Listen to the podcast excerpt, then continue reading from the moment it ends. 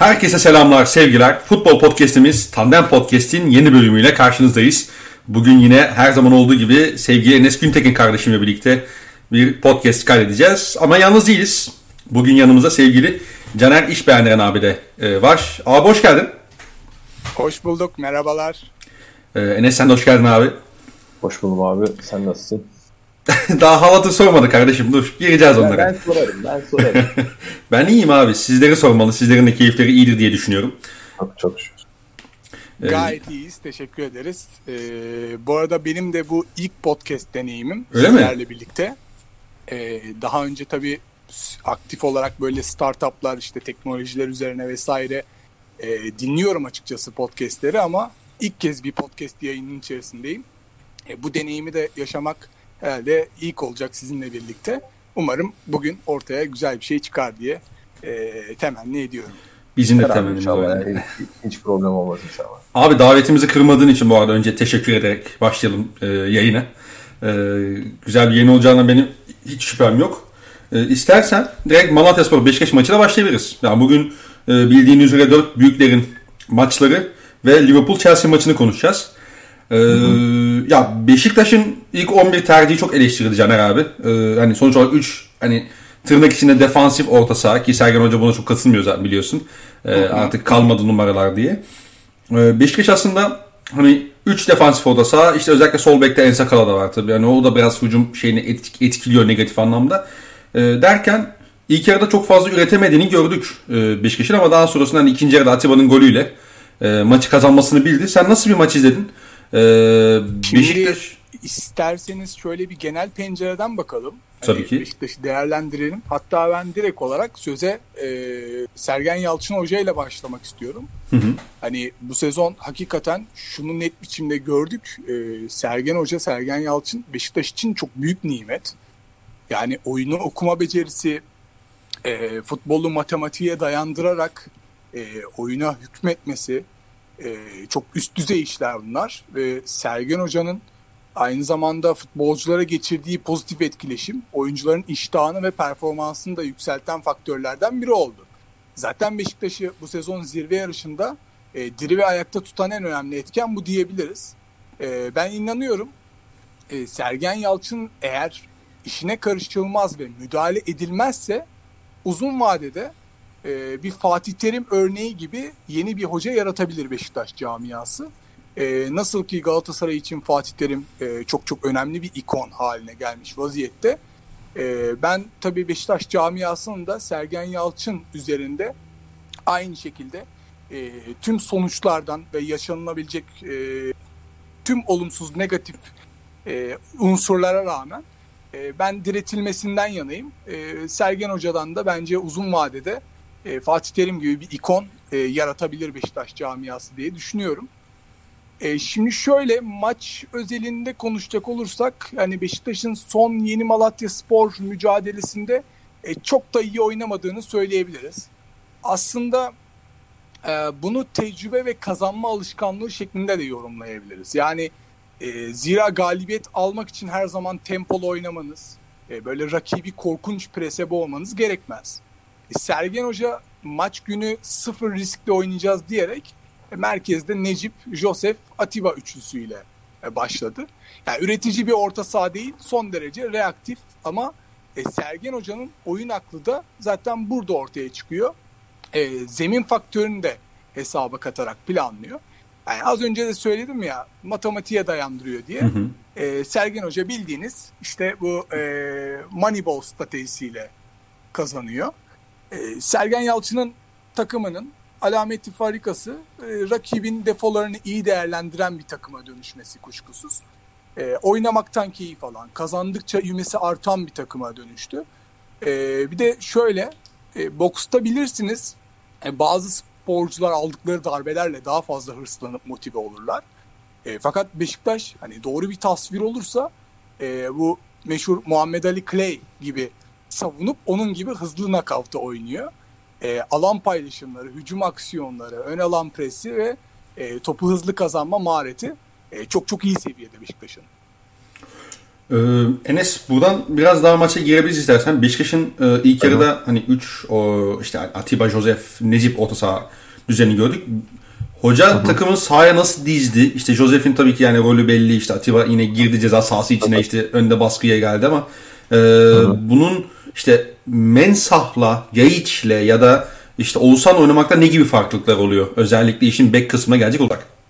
Ya şöyle bunun iki üç tane kısmı var. Birincisi sen e, Atiba, Josef, Necip çıkıyorsan bunun Türkçesi ben Atiba'yı biraz daha önde konumlandıracağım demek. Atiba'nın da hani tabiri caizse top ayağındayken üretken olmasını beklemek zaten saçma.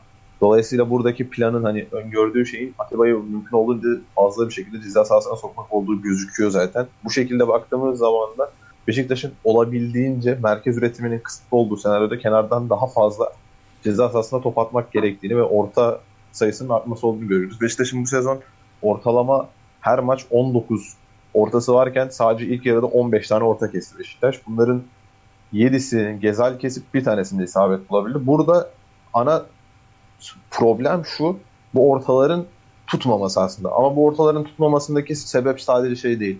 Ben orta kestim. Orada yerini bulmadı değil. Atiba da burada geç kaldım. İşte 2-3 tane kısımdan birisi olan Atiba'yı oraya sokamama kısmına dönüyoruz aslında. Beşiktaş oraya Atiba'yı nasıl sokamadı? Bunda da şöyle bir faktör var. Josef'in her ne kadar tüm sezonda performansını çok yeterli de bulsak Josef'in performansının yükselişte ya da tabiri caizse orta ikiliden ayrışan adam olduğu konular genelde çok iyi iki pivottan birisi olduğunda ya da tabiri caizse bu amiyane tabirle 6.5 numara diye adlandırılan yanında böyle bir oyuncuyla oynamasıyla birlikte oluyor.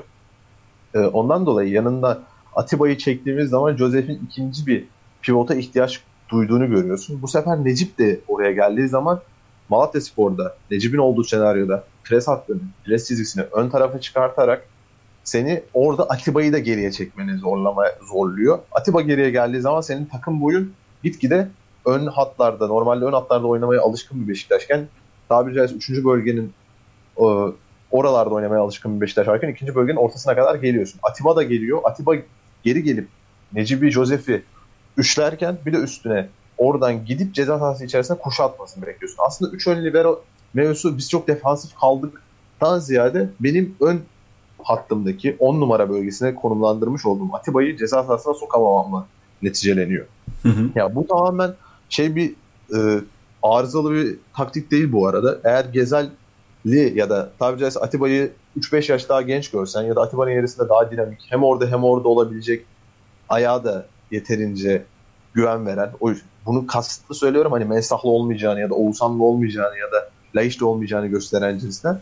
Ondan dolayı Atiba'yı daha genç kılsan bu taktik çok da arızalı bir taktik değil açıkçası.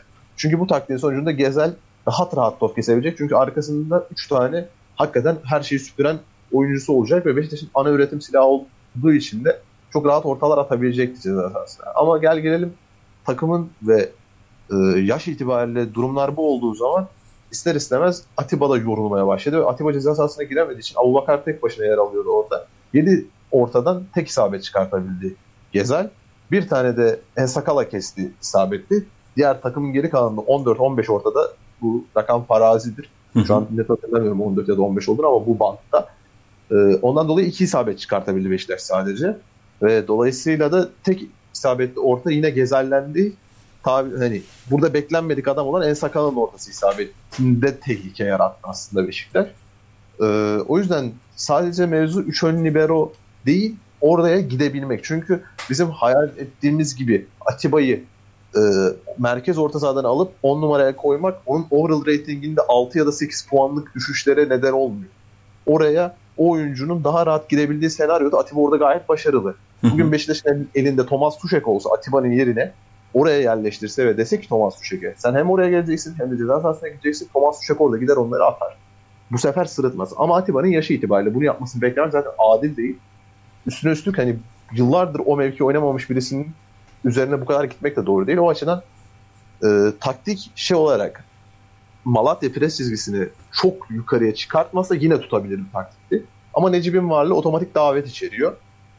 Ondan dolayı da Beşiktaş'ın ilk yarı taktiği tutmadı ve hoca da zaten hemen zaten oyunda değişiklik göstermek mümkün olmadığı için ilk yarının sonunu bekledi. İlk yarının sonunda direkt Necip'i oyundan alıp Laiç'i soktu. Atiba'yı geriye bu sefer tamamen o bölgeden rahat gelebilsin diye konumlandı. Ee, Mensah'ı sokmadım ya. Hoca. Mensah'ı mı soktu? Ben şimdi ortada kalabiliriz şu an. Bence Mensah'tı. Aynen aynen. Necip Mensah tabii canım. Me- Mensah da olabilir ya. Şey işte hani Atiba'yı geriye çekip o 10 Tabii, numara tabii. bölgesine Mensah çekebilecek. Yani yanlış söylemişim. Kusura bakmasın. Yok yok yani şey zaten hani e, o çok şey işin Ya artık şeyi kaldı, detayı kaldı zaten kimin girdi Aynen, orada. aynen. E, ya dediklerine katılıyorum kesinlikle. Bir de hani şimdi Necip'le Josef'i beraber kullandığınızda bence şöyle bir sıkıntı oluyor. Necip olsa da tam bence rolünü bulamıyor. Yani çünkü Necip de evet ama iyi ama kötü geriyi üçlemeyi seven bir adam ya. E Josef de bunu yapıyor. E ortada o ikisinden birinin sürekli yer alması lazım ama çok oturmuyor yani. Necip'ten istiyorsun bunu. Çünkü Josef Necip'in arkada yapacağı işleri daha iyi yapan bir adam en nihayetinde. Aslında işte burada Josef'in formunun o yükseliş trendi de Atiba'nın orada sergilediği ekstra performanslar Aynen, ona gelecektim. gö- gö- göz önüne geliyor zaten. Aynen ona Aslında gelecek. hani Beşiktaş'ın bu kritik dönemeçlerde en çok aradığı adamlardan biri yine Atiba olacak. 38'likte de olacak yani. 8'e de bir Atiba lazım. 10'a da bir Atiba lazım. Aynen aynen. 5'e de bir Atiba lazım. Peki O yüzden numaraların çok büyük böyle. Tabii tabii. Ee, peki Caner abi senin maçla alakalı eklemek istediğin bir şeyler var mı? Ee, sen daha genel bir çerçeve çizdin Beşiktaş'la alakalı. Tabii tabii. Yani muhakkak şimdi e, Josef, Necip ve Atiba üçlüsünden biraz konuşmak gerekirse özellikle e, ben Necip'in özellikle e, bu Stepney işlerini çok iyi e, yaptığını düşünüyorum şahsen. Hı hı. Yani savunma arasına girip zaman zaman orada işte e, kendi oyun kurma çabası vesaire. Hatta bu anlamda Josef'i de birçok kez rahatlatıyor. Hatta son haftalarda ben hep şuna dikkat ediyorum. Hatta bununla alakalı e, yine Clubhouse'da da konuşmuştum. E, Josef'i son dönemde volante rolünde izlemek hakikaten çok çok büyük keyif ki Josef'i normalde ceza sahası içerisine girdiğine pek e, şahitlik etmeyiz herhalde. E, inanılmaz bir ciğeri, inanılmaz bir enerjisi var. E, tabii Sergen Hoca'nın bu hücumu düşünen sistemiyle birleşince frapan bir görüntü de ortaya çıkıyor. E, zaman zaman işte Beşiktaş artı bir bir hücum opsiyonu yaratması Necip'in varlığı e, Josef'i de bu anlamda rahatlatıyor. Tabii ki de Necip'ten beklentiniz elbette yüksek e, seviyelerde olmayacak. Zaten bunun Beşiktaşlı taraftarların hepsi bilincinde. Hani e, tabiri caizse kimi futbolcu e, beyniyle e, %90'dan fazlası da fazlası da ayaklarıyla oynar. E, Necip ise sahaya yüreğini, koynaya, e, yüreğini koyarak oynayan e, tek oyuncu diyebiliriz hatta Beşiktaş'ta. Hani Gusi Dink'in e, meşhur bir lafı var. E, bu Türk toplumunu soruyorlar ona. O da şey diyor. E, Türk toplumunda her şeyden biraz, hiçbir şeyden tam yok diye bir e, söz kullanıyor. Hı hı. Aslında bu e, sözün ete kemiğe bürünmüş hali. E, Necip diyebiliriz açıkçası. E, ya Atiba inanılmaz bir karakter. Hakikaten az önce de söylediğiniz gibi yani son dönemde hiç alışık olmadığımız bir pozisyonda izliyoruz artık Atiba'yı. Çok fazla ceza sahası içerisinde ve çok fazla e, ya pozisyon içerisinde görüyoruz. Tabii şuna dikkat ediyorum ben de. Son dönemde ikili mücadelelerdeki fizik gücü e, ciddi bir düşüş içerisinde ama tabii bu düşüşe rağmen oyun zekası ve çalışkanlığıyla e, diğer açıklarını tolere ediyor. E, yani keşke Atiba elbette çok daha genç olsaydı. Bundan herhalde 3-4 sene e, önceki Atiba'yı şu anki mevcut pozisyonda düşünüyorum. Herhalde e, çok daha farklı olurdu işler ama artık tabii kariyerinin son demlerini oynayan e, bir Atiba ve futbolu bıraktıktan sonra veya sene sonunda ayrılır mı bilmiyorum ama e, hakikaten yeri böyle çok zor doldurulabilecek bir oyuncu. E, oraya nasıl bir alternatif yaratılabilir açıkçası benim de kafamdaki soru işaretlerden bir tanesi şu anda. Vallahi abi hani şey muhabbet çok dönüyor ya. Bizi küme düşür ya. Vallahi küme düşür. Ben o ben o kasa bakıyorum Atiba'ya hakikaten birkaç sezondur. Ee, ya hatta geldiği günden beridir diyelim. Ee, peki maçla alakalı eklemek istediğiniz bir şey yoksa ikinci maçımıza geçebiliriz. Yani şöyle devam edelim aslında. Ben hani Tabii ki. oyuncu bazında biraz böyle e, konuşmak istiyordum. E, böyle biraz içimi dökmek istiyorum. Tabii ki abi ne demek. E, hazır sizi de yakalamışım. E, yani Rozier'in performansı zaten çok çok iyi. Ancak şunu ifade etmekte fayda var. E, Rozier'le alakalı benim en büyük eleştirim sertlikten imtina etmiyor. E, bu ilerleyen haftalarda veya uzun vadede başına büyük işler açabilir. E, kart görmemesi çok büyük şans. E, yani biraz daha müdahalelerinde zannediyorum daha yumuşak davranması gerektiğine e, ben kanaat ediyorum şahsen. E, Wellington'un çok kritik kademeleri var. Ona değinmezsem olmaz. Çünkü her zaman savunmanın e, stoper hani stoper mevkinde lider tabii ki de Vida'dır ama Wellington hakikaten o kadar e, kritik müdahalelere sahip bir oyuncu ki maçlarda böyle gizli kahramanlıkları çok var. E, ama işte dediğim gibi gizli kaldığı için eleştirilerden bir türlü sıyrılabilmeyi başarabilmiş değil. E, hatta böyle geçen maçta e, bu son Malatya maçından önce içerideki maçta iki tane falan net gol fırsatı vardı ceza sahası içerisinde. Yani atsa hakikaten e, takımı öne geçiren golü atacaktı ve e, bir anlamda böyle kahramanlık fırsatı da geçti eline. Biraz da şanssız da bir oyuncu açıkçası Wellington ama e, son haftalarda ben en azından e, böyle e, performansında bir yükseliş görüyorum yani Wellington'un. E, bu çok olumlu bir yansıma. Hı hı. E, elbette Sergen Yalçın'ın ekibinde. E, Abu Bakar'ın şöyle özellikle e, annesi vefat ettikten sonra ülkesine gidip geldiği periyottan itibaren aslında kariyerin yani şöyle e, performansında ufak çaplı bir düşüş yaşandı. E, ama tabii yine son maçta bence toparladı bunu. Her ne kadar skor anlamında belki biraz daha e, beklenti e, seviyesinin altında kalmış olsa da yani Abu Bakar'ın oyun zekası Larin'in de bu sezon çok skor yapmasına sebep oldu. Yani Larin'in kıymeti pek anlaşılmıyor gibi. Çünkü çok fazla pozisyona girdiği için e, sık kaçırması devamlı linç yemesine sebep oluyor. E, sosyal medyada da ben buna özellikle dikkat ediyorum. Çok e, tepki gören bir oyuncu Larin. Hani Atiba'nın attığı golde hani Abu Bakar'ın pası ve vizyonu bir yana e, golde offside'ı bozduran işte e, bu Çebak'ın e, Larin'i marke etmeye çalıştığını görürsünüz zaten pozisyonda. Yani futbol böyle bir oyun. E, forvetseniz e, tek göreviniz gol atmak sanılıyor. E, biz biraz da bu kolektif ruhtan açıkçası uzağız. Yani ben merkezci bir toplum olmamızdan ötürü e, geniş pencereden bakamıyoruz. Her şeyi işimize geldiği gibi yorumluyor ya da yargılıyoruz. E, aslında Larin'in hakikaten kıymetini bu tarz pozisyonlarda özellikle ma- maç sırasında değil ama e, maçtan sonra böyle tekrar tekrar izleyince bazı pozisyonları e, çok daha net biçimde ortaya çıkıyor. E, Beşiktaş'ı noktalamadan önce şöyle e, ben kalecilere de tabii burada değinmek isterim. Utku ve Ersin ikilisi özellikle iki genç file bekçisi bu sezon e, başarıyla sırtlıyorlar ve takımı taşıyorlar. E, ben bu ikili aslında biraz da doğru bir örnek olması açısından 2008 yılındaki Galatasaray'daki Orkun'la Aykut ikilisine benzetiyorum. O dönemde çünkü Galatasaray şampiyon olduğunda e, bu iki e, yerli kaleciyle şampiyon olmayı başarmıştı. Açıkçası biraz böyle performans olarak e, o dönemki Galatasaray'ın kalecileri performansını alıyor Beşiktaş bu sezon Utku ve Ersin'den. Hı hı. Evet yani Beşiktaş şimdi 40 gün boyunca e, 11 Nisan'a kadar İstanbul'da yani 5 lig ve bir kupa maçı oynayacak. Yani bu avantajı değerlendirebilirse yani mücbir durumları katmadan e, siyah beyazlar bu periyotta liderlik koltuğunda ele geçirebilir. Tabii bekleyip göreceğiz. Ki aslında ta, yani gizli lider de diyebiliriz. Çünkü Galatasaray aynı puanda ama bir maç eksiği var sonuçta Beşiktaş'ın. Ee, yani o, o olası maç farkını kapattığında hani en az tabii, bir puan alanda sonuç olarak lider olmuş olacak yani. Tabii. Ee, ya şey konusunda e, şunu eklemek istiyorum sadece. Mesela şeye bahsettin ya işte Wellington'un performansından bahsettim.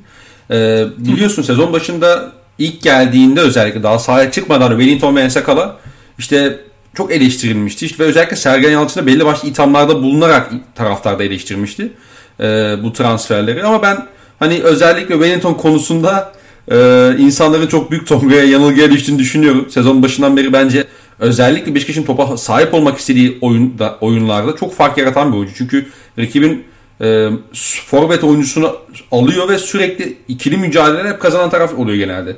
Ve siz sürekli stoperiniz bu topları kazanırsa siz atak sürekli yakalarsınız. Atak sürekli yakaladığınız zaman dolayısıyla rakibi geçiş vermemiş olursunuz.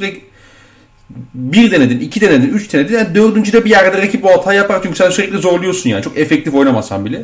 Bence Wellington bu bağlamda çok değerli ve ayağı da fena değil. E, gömüldüğü kadar kötü bir e, ee, oyun kurma olduğunu düşünmüyorum. Uçak kazalarının %98'i ya uçak kalkarken ya da inerken gerçekleşir. Evet. Aslında bunu ben şöyle benzetiyorum.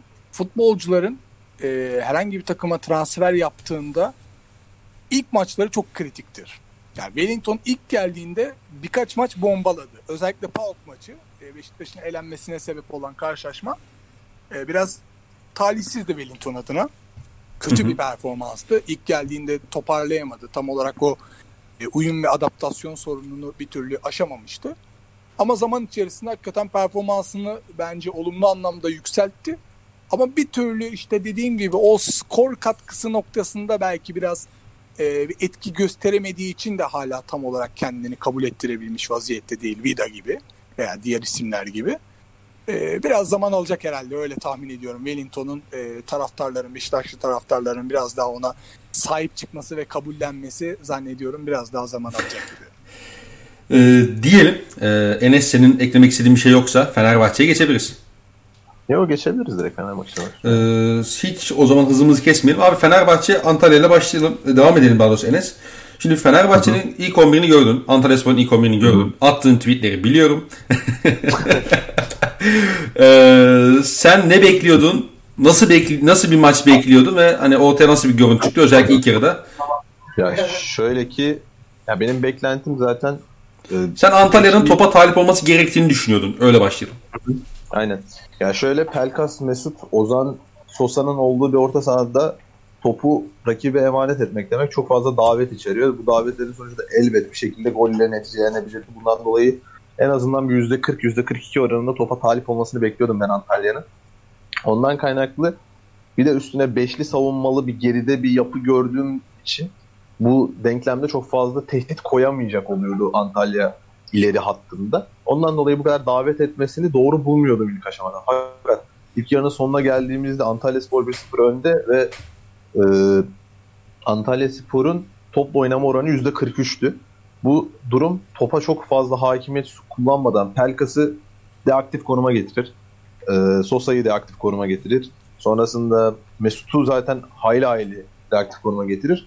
Bundan kaynaklı olarak da Fenerbahçe'nin oyunu ve pozisyon tehdidi hiç koymadığını gördük. Bir de üstüne beşli savunma bloğuyla oynayan bir Antalya'ya karşı boyu 1.70'in çok fazla üstünde olmayan bir e, Samatta'yı bu 5 stoperin arasına gömmek, bu beşli bloğun arasına gömmek çok da mantıklı bir tercih değil açıkçası. Çünkü zaten hani üçlüye ya da beşliye hücum etme mantığı oraya ikinci ya da üçüncü oyuncuları sokmakla gerçekleşebilir.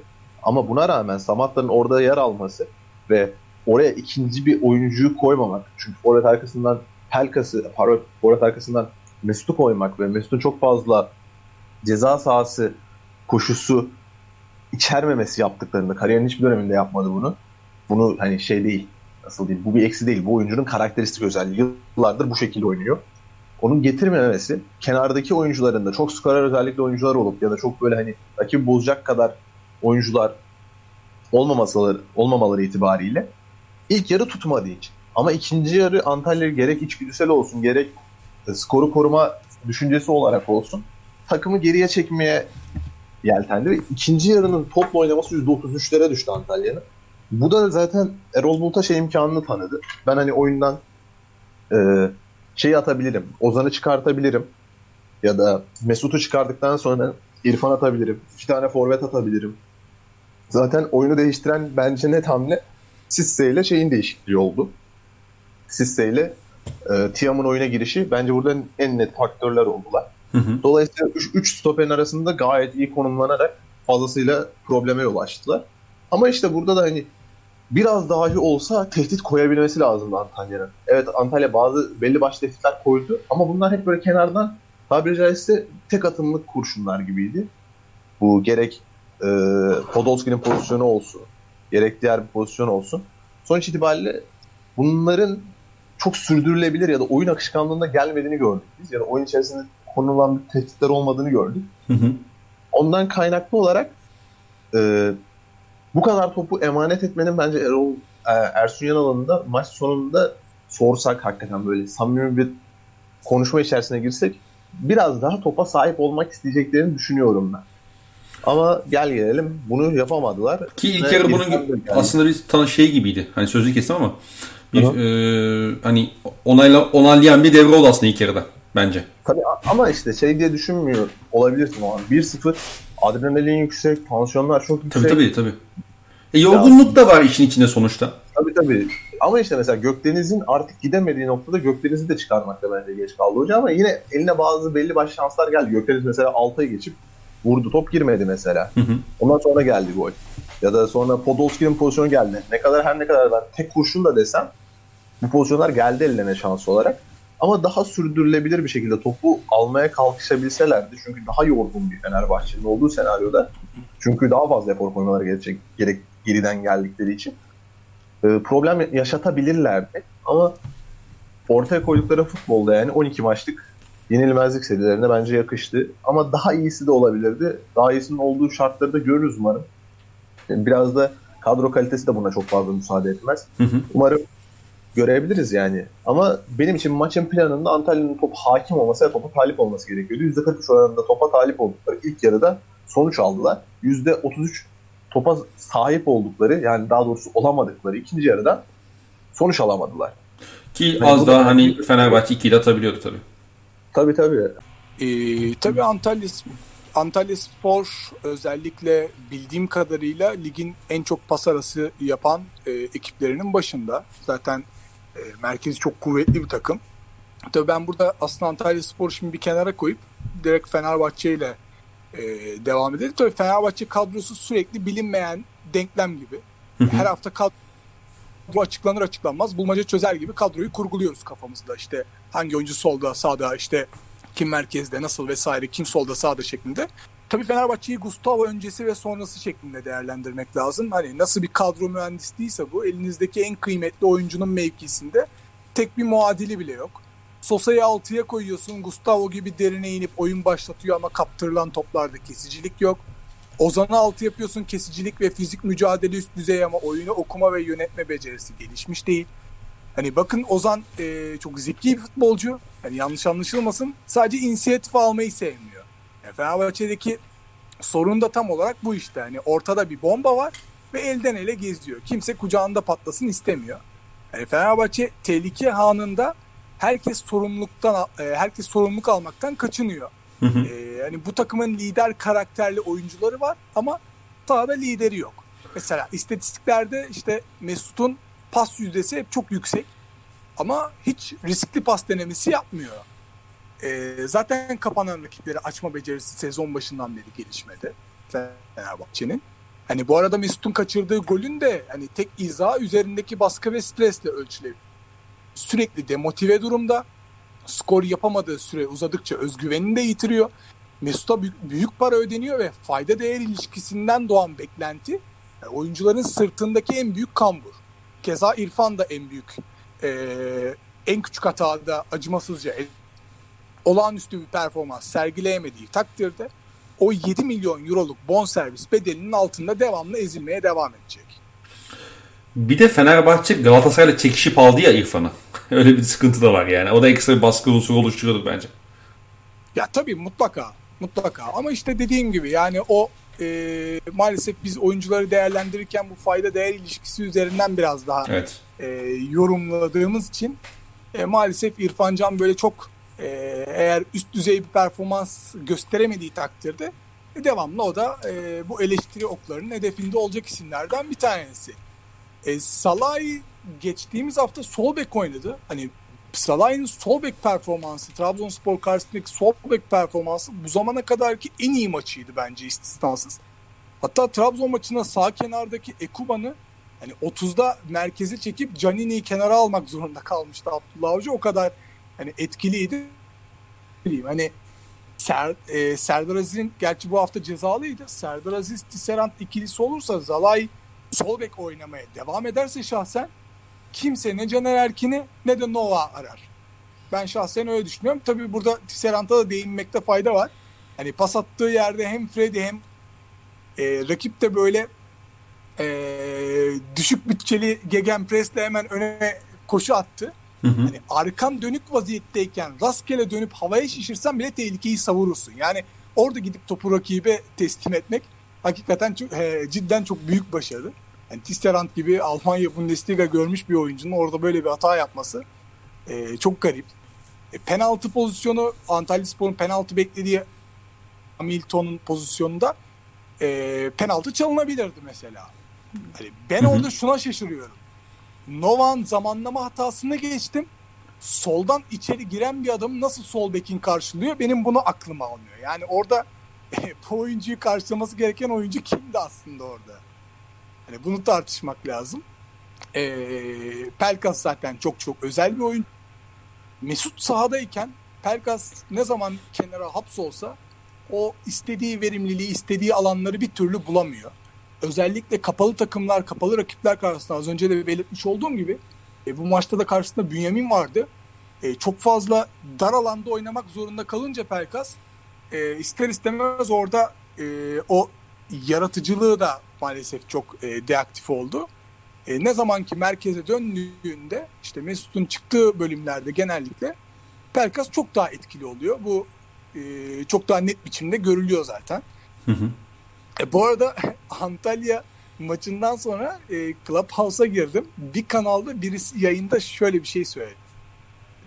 Ben Samatta'dan daha iyi oynarım dedi. Yani bizim insanımızın bu özgüvenine bayılıyorum. Hiç had bilmeden kendi hayatını sorgulamayan, öz eleştirisini dahi yapmayan pırıl pırıl kafalar. Yani Samat da Belçika Ligi çıkışlı bir futbolcu. Ee, hani presi konusunda ön alan presi konusunda ne kadar başarılı işler yapıyor. Gol atamadığı maçlarda bile duvar işleri ne kadar iyi yapıyor set hücumlarında. İşte e, maalesef az önce de söylemiş olduğum gibi biz forvetleri tamamen gol atmaları üzerine tamamen yorumladığımız için maalesef böyle bir tablo. Ee, işte Fenerbahçe takımı tabii e, tıpkı işte Valencia'nın e, yarattığı gol gibi ekstra işlerle skoru buluyor. Tamamen bireysel becerilerle atılan goller. E, yani bu kolektif ruhu yakalayamadıkları takdirde bu ve benzeri puan kayıplarını daha sık yaşamaya devam ederler diye düşünüyorum ben şahsen. Şimdi... Tabii aslında şöyle söyleyeyim, e, yani takım içerisindeki problemler aslında çok daha büyük. Yani aslında çok ciddi bir sıkıntı var burada. Asıl konuşulması gereken konu saha içerisindeki performanslardan ziyade e, Fenerbahçe'de Erol Bulut'un geleceği şu anda tartışılıyor ve bu bence şu an görülen en temel problemlerden bir tanesi. Fenerbahçe'de bozuk bir hiyerarşik sistem var şu anda. Yani patron kim? Futbolcular biz kime itaat ediyoruz diyorlar. Teknik direktör Erol Bulut mu? Ee, Emre Volkan Demirel. Bu geçen yani, sezondan beri olan bir problem ama bu arada bence. Yani mesela şimdi hatırlarsınız ben size söylesem bundan birkaç hafta önce 3-4 hafta önce e, bir maçta bir sekans yaşandı. Erol Bulut Mert Hakan yandaşa bir şeyler anlatıyor. O sırada Hı-hı. Mert Hakan'ın gözü tribünde. Yani Erol Bulut'la hiç göz göze bile gelmiyor. Yani o sekans bile o yayıncı kuruluşun ekrana getirdiği o an bile birçok şeyi aslında e, ifade ediyor. Hani ben Emre Belezoğlu'nun e, Erol Bulut'la devam edilmesinden yana olduğunu düşünüyorum bu arada. E, çünkü Erol Bulut yerine yabancı hoca isteyen bir güruh var. Hani yabancı hoca gelirse Emre dahil kimseyi işine karıştırmaz. Yeni gelen bir hocayı hele sezon ortasında sıfırdan adapte etmek çok çok zor. Ee, Erol Bulut gönderilirse yerine gelecek muhtemel bir hoca da sezon sonunda beklenen dereceyi yakalayamazsa sıra bu kez Emre Belezoğlu ve Volkan Demirel'e gelir. Dolayısıyla da bu köklü revizyon ihtimalinden ötürü ben Emre Belezoğlu'nun Ali Başkan'ı ikna edeceğini ve sezonu Erol Hoca ile tamamlamaları yönünde briefing vereceğini düşünüyorum. Hı hı. Ee, Abi bu Sezonu zaten Erol Bulut'un tamamlamadığı her senaryoda yani tepkiden dolayı değiştirilmesi kanaatini aldıkları her senaryoda zaten e, nasıl diyeyim yeni hoca bulmaları zaten çok zor bir ihtimal ve dolayısıyla aslında bir bakıma burada hani e, Emre Belezoğlu ya da Volkan Demirel bu hiyerarşinin kendi kendine de aslında bu kararları aldığını gösteren bir netice olacak. Sonuç itibariyle buna dair bir alternatifinizin olması gerekiyor. Alternatifin kendilerine olduklarına inandıklarını gösteren bir hamle olacağını düşünüyorum ben. Ee, ondan kaynaklı olarak eğer hani Erol Bulut'un dahi başarısı olsa Erol Bulut'un başarısını da bence fazlasıyla sahipleneceklerini düşünüyorum. Ayrıca o Samatta konusunda da Samatta'nın abi golüne takılması bence taraftarın şey olarak normal. Hani sayısal olarak normal. Şu yüzden normal. Ee, taraftarın beklentisini çok fazla o yönde yönlendirdiler. İşte hani 30 atacak, 15 atacak forvet geliyor. Şöyle forvet geliyor, böyle forvet geliyor. Ama hani Samatta'nın Belçika'da yani hani geçiş oyununun bitirici forveti ya da o boyuna rağmen geçişlerin o iyi karar vericisi olma özelliğiyle sivrilmesiyle skorer bir özellik taşıyamamasından bu performansı beklemeleri bana acayip geliyor. Bu beklentiyi bu şekilde yönlendirdikten sonra da açıkçası birazcık hüsran oluyor. Biraz da beklentiler oyunu ve taraftarı şekillendiren şeylerden birisi olduğunu düşünüyorum. Ya tabii şimdi e, teknik direktör kanadından değerlendiriyoruz aslında. Saha içerisindeki oyundan bağımsız. Hani savaşların biliyorsunuz ki e, generallerin çadırında kazanıldığı söylenir. Dolayısıyla futbol sahada oynanır elbette ama kazanmanın bir stratejisi ve raconu vardır. Öyle değil mi? Yani futbol bir tez ve antitez oyunu. E, zehiri yok etmenin yolu da panzehiri bulmaktan geçer. Yani modern futbolun günümüzdeki şekli de e, çok değişti. E, kazanmak için her yol mübah e, felsefesine büründü oyun. E, dolayısıyla aslında bu e, Stephen Covey'in e, bu etkili insanların yedi alışkanlığı eserinde yedinci maddede belirttiği gibi baltayı bilemek metaforu vardır. O baltayı bilemek için e, ara vermeden odun kırarsanız e, baltanın işlevinin de daha erken kaybedilmesine sebebiyet verirsiniz. E, yani işte dediğim gibi piyasanın en etkili malzemelerinden e, başarısız bir ürün ortaya çıkarırsanız sonucu vahim olur. E, elindeki birinci sınıf malı pazarlayamayan esnaf başarısızdır. Bu değişmez. E, o yüzden de el, ister istemez tabii ki fatura burada tamamen e, teknik kafileye kesiliyor. Ama ben yeterince teknik kafileye hani sonuç itibariyle sportif direktör ve antrenör kadrosu da bunun içindedir. Ben yeterince teknik kafileye kesildiğini düşünmüyorum. Hani şey olarak tüm bir ekibe kesildiğini düşünmüyorum. Futbolun zaten Türkiye'deki bakış açısı itibariyle ilk kesilen fatura genelde teknik adama kesildiğinden ötürü hı hı. E, ben buradaki tepkinin adil ya da e, nasıl diyeyim hakkının gözetildiğini düşünmüyorum en azından. Çünkü tüm bir teknik ekibin yeterince eleştiri aldığını düşünmüyorum. Ben Emre Belezoğlu'nun da Volkan Demirel'in de ve bu hiyerarşinin bir hocanın üzerinde bu denli etkin, aktif olmasına izin veren bir başkanın da bu denklemden yeterince nasibini aldığını düşünüyorum. Katılıyor. Şimdi tabii şunu da söyleyelim. Yani Fenerbahçe camiası şu anda böyle bir e, farkındaysanız bir süredir bir kavga içerisinde. Yani yayıncı kuruluşla sürekli olarak bu e, olaylar o kadar alevlendi, o kadar e, farklı noktalara geldi ki yani Fenerbahçe camiasının bu 7 yıllık şampiyonluk hasretinin yarattığı stres ve baskının rehaveti arttırdığı gibi hani her krizden bir mağduriyet çıkarma çabası da e, belirdi. Hani Fenerbahçe gibi köklü bir camiaya yakışmayan bir tavır bence bu. Yani Lefterlerin, Can Martuların e, kazanmak için e, bu yollara başvurması bence çok gerekmemeli. E, tabii ki Fenerbahçe'ye böyle arka arkaya 3-4 maçlık bir galibiyet serisi yakalarsa e, muhakkak bu kara bulutlar dağılacaktır. Ama e, dediğim gibi yani e, sürekli kaybedilen puanların akabinde böyle e, hakemlere işte e, ligi dizayn ediyorlar diye yayıncı kuruluşa vesaire böyle saldırmak e, bilmiyorum bana çok e, aklıma mantığıma şey gelmiyor açıkçası. Katılıyorum. Biraz da, bu biraz da işte hani bu 26-45, 36-42 coğrafyanın da birazcık zaten genel e, davranış biçimi aslında. Yani genel manada bir şeyin üzerinden çok zaman geçtikse ve beceremediysek, başaramadıysak birazcık suçu kendimiz dışındaki insanlarda çok fazla aramak gibi bir kaidemiz var. Yani bunu mesela ben Beşiktaş taraftarıyım. Bundan fazlasını dillendiriyorum zaten. Biz de keza bir 7 yıllık bir şampiyonluk hasreti çektiğimiz bu sürecin sonunda dahi biz hala zaman zaman hani böyle bir dizayndan söz edebiliyoruz.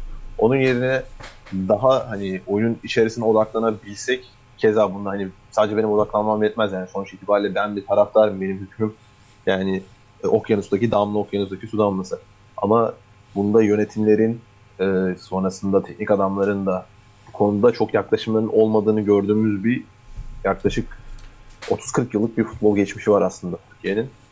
Ondan kaynaklı olarak birazcık ilgi odağının aslında değişmesi lazım. Bu da hani insani kalitenin yaptığı işle olan bağıyla alakalı biraz da. O da çok derin eğitim konularına kadar iniyor. Ona da bu podcast'in zaten şeyini aşar, boyunu aşar.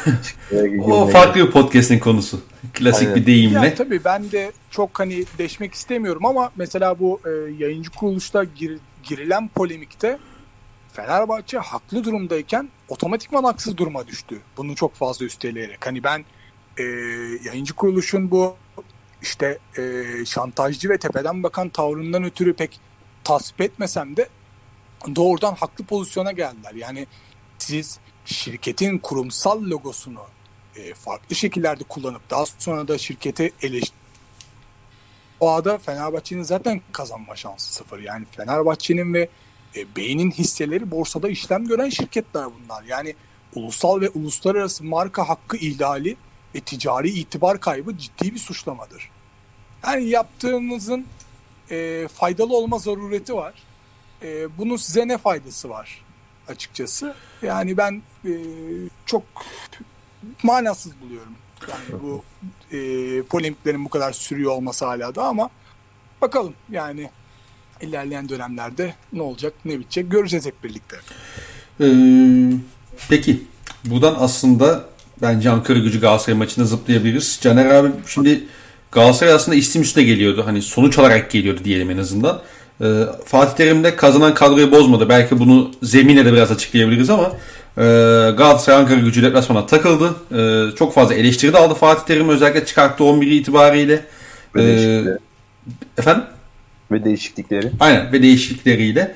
Ee, sen nasıl bir maç gördün? Bu eleştirileri ne oran haklı buluyorsun? Ve hani genel bir Galatasaray değerlendirmesi alalım senden. Yani şöyle zaten 8 maçlık bir serisi vardı Galatasaray'ın. Yani Galatasaray kış dönemini kazanarak geçirse de oyun olarak çok verimli geçiremedi. Yani Türkiye'de zeminler çok ciddi bir sorun haline geldi. Özellikle bu kış döneminde. Yani Galatasaray ligin en pasör ekiplerinin başında. Yani deforme olmuş bir zemin sebebiyle işte örneğin Erzurum maçında e, pas tercihlerini hep kısa kullandı. Üstelik bazı önemli oyuncular da hani bu periyotta yoktu işte. E, Belhanda oynamadı, Taylan yok, işte Sofyan Feguli Fegoli'de var. sakatlığı vardı, yeni döndü vesaire. E, herhalde bu dönemdeki en önemli kazanım işte koordinasyon, dayanıklılık arttırma ve kötü zeminde oynama becerisi oldu Galatasaray için. E, hiç kuşkusuz. E, tabii Galatasaray'ın Ankara gücü yenilgisine kadar e, son dönemde aldığı sonuçlara da bakın. Birçoğu tek farklı ve üst düzey bir oyunla alınmayan sonuçlardı. Yani elbette elinizde özel oyuncular varsa zorlu koşullarda şapkadan tavşan çıkarabiliyorsunuz ama nitekim Ankara gücü maçı e, halı altına süpürülen tozları ortaya çıkardı. Yani Taylan'ın yokluğunda oynanan rakiplerin hiçbirinde iyi bir pasör olmadı. Çünkü Etebo Taylan gibi hükmedemiyor.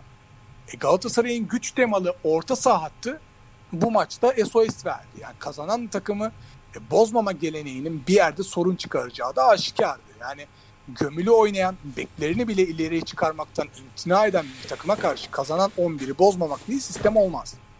Yani herkes ezberliyor böyle oyunu. E, setlerde de etkisiz kaldı. E, koridorlar arası da genişleyince o sükseli fut- futbolun yanından daha iyi geçiremedi. E, Galatasaray son maçta etkili olabileceği duran topları da Ömer Bayram'la harcadı. E, Arda zayıf kaldı bu maçta. Yani Arda'nın e, top tutma meziyetine değil, açıkçası Kerem'in temposuna ve Fegoli'nin deliciliği ve kilit paslarına daha çok ihtiyaç vardı. E, Galatasaray karşılaşmanın ikinci yarısında da çift forvete döndü. Fakat işte 2-0'dan sonra kontrolü tamamen kaybetti. E, özellikle Mustafa Muhammed de atılınca e, kapalı rakibini e, çözmesi zaten hiç beklenemezdi. Tabii Ankara gücünü de burada aynı zamanda takdir etmek lazım. E, oldukça motivelerdi. E, üstelik Paintsil'in e, yokluğunda tek kontracı Tabalov Janitse'ydi ve onunla da sonuca gitmeyi başardı. Hani Ankara gücünün bir yerde böyle bir patlama yapması zaten kaçınılmazdı. Yani bu kadar düşük pas isabetiyle oynayarak e, 8 maçtır kazanan bir takımın serisini bozmak e, cidden çok çok büyük bir iş. Ankara gücü e, büyük bir iş başardı. E, Onyekuru özellikle performansıyla yine tartışılan isimlerden bir tanesi. E, zira e, çakılı savunmalara karşı çok etkisiz. E, son maçlarda ritmini bulamadı. Bozuk zeminlere bağlı oyun içi tercihler. E tabi Onyekuru gibi patlayıcı bir oyuncuyu sürekli stoperlerin kucağında bıraktı. E, işte Jetson Fernandez e, geçişlerde çabukluğuyla etkili fakat set oyununda ve daralan kabiliyeti e, son derece sınırlı bir oyuncu. Yani Mustafa Muhammed'i e, geldiği günden bu yana son görmüş olduğu kırmızı karttan bağımsız olarak hakikaten ben böyle her zaman e, benim böyle parmakla gösterdiğim e, forvetlerden bir tanesidir böyle. Hani fizik gücü işte top saklaması, set oyunundaki verimliliği, hava toplarındaki hakimiyeti, işte rakip stoperleri yıpratıcılığı, sezgileriyle pas opsiyonlarını kapatması e, ve öldürücü gol vuruşlarıyla hakikaten e, çok fark yaratan bir oyuncu. E, hatta e, şeyde e, Twitter'da bir yorum görmüştüm. E, Mustafa vuruş açısı bulduğunda e, topa ayağını sokmaktansa parmağını prize sokmak daha güvenli diye. e, çok gülmüştüm ben bu yoruma. E, yani Galatasaray elbette bir yerde tabii ki de bu sistem e, SOS verecekti. E, Ankara gücü deplasmanında bunu yaşadı Galatasaray. Bakalım tabii yani sıradaki işte karşılaşmada nasıl bir reaksiyon gösterecek. Taylan Antalya işte Sofyan Feguli döndü. E, bir sonraki karşılaşmada ilk 11 başlayabilir. Tabii oyuncuların da yavaş yavaş geri dönmesiyle birlikte e, ve aynı zamanda mevsim koşulları tabii tekrardan ilkbahara da girmemiz itibariyle e, Galatasaray'ın performansında e, olumlu anlamda bir e, değişim olur diye tahmin ediyorum. Bakalım onu da tabii göreceğiz. Çünkü e, Fatih Terim'in e, gerek otoriterliği gerek işte pragmatikliği e, Galatasaray'ın kazanma kültürü ve özellikle e, bilirsiniz meşhurdur Galatasaray'ın böyle son düzlükte son haftaları etkili oynama becerisi. E, bunlar hep Galatasaray'ı şampiyonluk yarışında her zaman e, ciddi bir tehdit kılıyor rakiplere karşı. E, yani Fatih Terim önderliğinde Galatasaray yine şampiyonluk yarışının zaten en önemli adaylarından. E, bu şekilde benim yorumum Galatasaray ile alakalı. Peki e, Enes sen de biraz Ankara gücü kısmına değinelim istiyorum. E, sonuç olarak hani tamam Galatasaray kaybetti. Evet, çok Hoca iyi bir oyun oynamadı. Hikmet Hoca'nın yanında çalışıyoruz ama. ama sonuç olarak e, peki Hikmet Karaman ne yaptı Galatasaray maçında? ya, ya. ya diye istersen girelim Ankara gücü kısmına. Ankara gücü e, Galatasaray tabii ki belli başlı sorunları var. Yani Caner abi de anlattı işte özellikle orta saha kurgusunun e, özellikle bu kadro. e, e, Caner abi de zaten güzel bahsetti Galatasaray'ın orta saha kurgusundaki problemlerden özellikle ve zeminin tabii ki e, yaşatabileceği potansiyel sıkıntılardan. Ankara gücü nereye doğru yaptı da Galatasaray'ı yendi. Biraz da istersen e, Sezar'ın hakkını Sezar'a verelim. Ya şöyle öncelikle 4-1-4-1 gibi bir düzenle görüyoruz aslında Ankara gücünü ama Ankara gücünün merkezinde Alper tercihi bence burada net belirleyici faktör. Çünkü hani biz bir dönem Beşiktaş'ın Mensah kullandığı gibi İbrahim Akdağ'la e, diğer orta saha oyuncusunun önüne koyup daha verimli bir pozisyon aldırdılar Alper'den. Onun dışında zaten Galatasaray'ın orta sahası dribbling üzerine kurulu olduğunu Caner abi benden önce söylemişti. Etebo'yla olan bir takımın da keza çok fazla rakip yarı sahada sete oturduğu takdirde çok üretken olamayacağını biz de önceki yayınlarımızda söylemiştik. Ve bu tercih genelde şey bağlamında hani zemin bağlamında gerçekleşiyordu. Zemin Ankara gücünün stadında bence beklenmediği kadar iyiydi. Çünkü Ankara statları genelde e, havası da itibariyle kolay zeminden etkilenen stattı. E, dolayısıyla Etebo'nun ben bir noktadan sonra yük olduğunu düşünüyorum. Yani daha doğrusu Etebo'nun performansı yüksek daha iyi olsa Taylan orada acayip performans koyuyordu ve Taylan'ın hani şu anda tekrar 11'e girmesi ya da Belhanda'nın 11'e girmesi ya da Fegül'ün 11'e girmesi çok muhtemel. Ee, bu bağlamda bu oyuncuların dribbling becerilerinin e, öne çıkmamasını sağlayacak bir şekilde sete oturmaya karar verdiğini düşünüyorum Ankara gücünün. Ve hani topun çok yoğun bir kısmını bıraktılar Galatasaray'a. Hani topu tamamen reddetti diyebilirim Ankara gücü için. Sonrasında zaten Lobyaniz'i Yedlin'in arkasına Geraldo Mar e, Ömer'in arkasına devamlı gidip, gidip koşular yapıyordu. Ve kanatlarında çok fazla üretken oyuncusu olmayan bir Galatasaray'ın burada hani problemler yaşayacağını biz bariz bir şekilde hissediyorduk. Sonrasındaki değişiklik de aslında buna tamamen ön ayak oldu. İki yarının sonunun hemen sonunda yapılan değişiklik. Mustafa Muhammed Mustafa Muhammed'in yanına mark şeyi attık. Falcao'yu attı Terim. Ortada 4-4-2 gibi bir düzen oluştu ama gel gelelim Getson'la oynanan 4-4-2'de şeyin yeri yok hani. Çünkü zaten Etebo var ve kesecekse E, diğer oyuncunun da kesmesini beklersin. Çünkü 4-4-2 iki tane ağır dahi olsa pivot oyuncusunun oynayabileceği oyundur. Getson'un zaten Benfica'dan gönderilmesine sebep olan bu taktiksel switchlerden birisi 4-3-3'lerden çıkıp 4-3-3 ya da 4-2-3-1'den 4-4 bundan dolayı orta merkezde net konumlanamamıştır. Getson'la devam edilmesinin o yüzden çok doğru olduğunu düşünmüyordum ben. Ee, ondan sonraki kısımda da Sabah şeyin arkasına, Yedlin'in arkasına çok fazla gitti. Oradan çok fazla şey çıkarttılar. Yedlin'in de zaten sarısı ve agresyonunun çok yüksek olması onu da hamlelerde bir iki adım geriye attırdı. Ayrıca dediğim gibi Sezar'ın hakkı Sezar'a kalecisi gitmiş. Kalecisi hani Ricardo Friedrich'in ben iyi bir kaleci olduğunu düşünüyordum ilk geldiğinde fakat sonrasında çok bariz kritik hatalar yaptı. Hani iyi olarak adlettiğin kalecinin korcan olduğu senaryoda onu dahi kaybetmişken buradan galibiyet çıkarmak çok değerli. İkram Hoca'yı tebrik ederim zaten. Özelden de tebrik ettim yani. yani ben Sizin Hikmet Hoca ile aranızda farklı bir bağ var. Onu insana da biliyordur diye düşünüyorum. Evet evet. Yani Hikmet Hoca'nın zaten şeyi meşhurdur bu arada. Hani futboldan bir dönem kendisini soyutlayıp gidip Manchester City'ye, Barcelona'ya ya da Brezilya'nın Dungalı döneminde idmanlarına katılıp burada kendisinin artık tam manasıyla bu işi yapamadığını düşünüp buradan daha iyi bir şekilde dönmek için gittiğine yani futbol ilgilenen çok o açıdan kendisini çok takdir ederim. Böyle yıllardır futbolun içerisinde olup bu denli efor gösterdiği için. Kendini yenilediği için. Tabii tabii. Nihat'la samimiyetleri de güzel kareler çıkartmış ortaya. Sen, sana da bol bol malzeme çıkartmış. yani kardeşim evet. Kullandık 3-5 video aldık oradan da. Evet, evet, evet. Peki var mı maça eklemek istediğiniz e, noktalar yoksa e, Türkiye Ligi özelinde son maçımıza geçebiliriz. Yani konuşacak bir şey kalmadı. İsterseniz çok kısa böyle Trabzon'u da geçelim. Trabzonspor'dan da e, tabii, biraz tabii. konuşalım. E, kritik bir Kasımpaşa galibiyeti aldılar. E, ben tabii e, ben özellikle pazartesi ve perşembe günleri biraz iş yoğunluğundan ötürü çok e, gündüz oynanan maçları çok fazla izleyemiyorum. Şansım olmuyor. E, sonradan tabii izleme şansım oldu. E, yani Abdullah Avcı ile başlamak lazım. E, Abdullah Hoca zaten idealist ve devrimci bir hoca. Ben kesinlikle Trabzonspor camiasının uzun vadede e, diretmesi gerektiğine inanıyorum. E, Abdullah Hoca'nın sistemi ve oynattığı futbol çokça eleştirilir. E, ben aksine e, çok çok iyi bir taktisyen olduğuna her zaman inanıyorum Abdullah Hoca'nın almış olduğu e, yani olumsuz sonuçlara rağmen öyle söyleyeyim geçmişten bugüne e, ve öyle geçiş oyununu işte alan yönetimini saha parselizasyonu üzerine çok çok böyle kafa yoran bir teknik adam. Fenerbahçe karşısında da çok dominant başlamışlardı. Fenerbahçe'ye geniş alan vererek alanı savunarak başlamıştı. İşte az önce de söylediğim gibi Fenerbahçe kadrosunun öngörülemezliği ve kadrodaki keskin değişiklikler biraz da Abdullah Hoca'yı tuzağa düşürdü. Yoksa sabit bir 11'e karşı hoca eminim çok daha etkili önlem alırdı.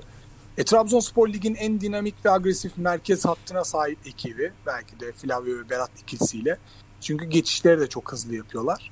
E, Berat'ın oyun aklına ve olgunluğuna e, gerçekten hayranım. Bazen ekstra sorumluluk alıyor e, ve sürekli geniş alanlarda e, savunma e, yapmak zorunda kalınca e, bu noktada yaratıcılığı da e, Trabzonspor tabii son işte Kasımpaşa karşısında almış olduğu galibiyet şimdi gözümde direkt olarak Janini ile bulduğu gol geliyor aklıma. O Ertuğrul'un bacaklarının arasından geçen pozisyon golü nasıl yer bir kaleci.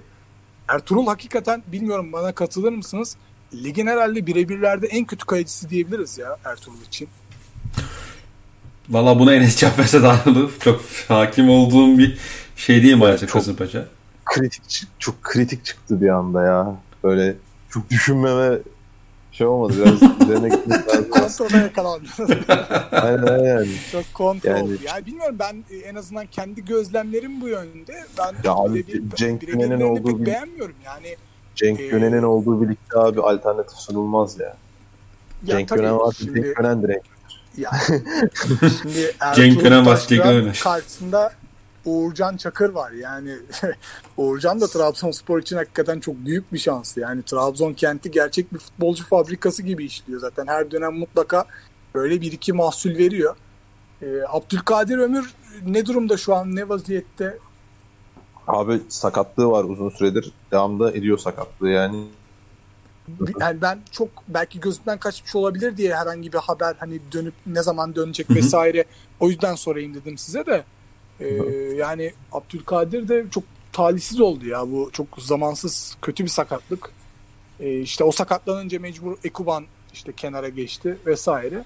E tabi e, taktiğinden de kendi oyun planından da biraz e, ödün vermiş oldu Trabzon Ama genel hatlarıyla ben avcı yönetiminde işlerin iyi olduğunu düşünüyorum en azından Trabzonspor'un. Çok skorer, belki e, izleyenlere oyun açısından böyle yüksek tempo sunmayan, e, süper keyifli bir karşılaşma vaat etmeyen bir takım ama sonuç itibariyle en azından Trabzonsporlu taraftarları aldığı sonuçlarla memnun ediyor bence.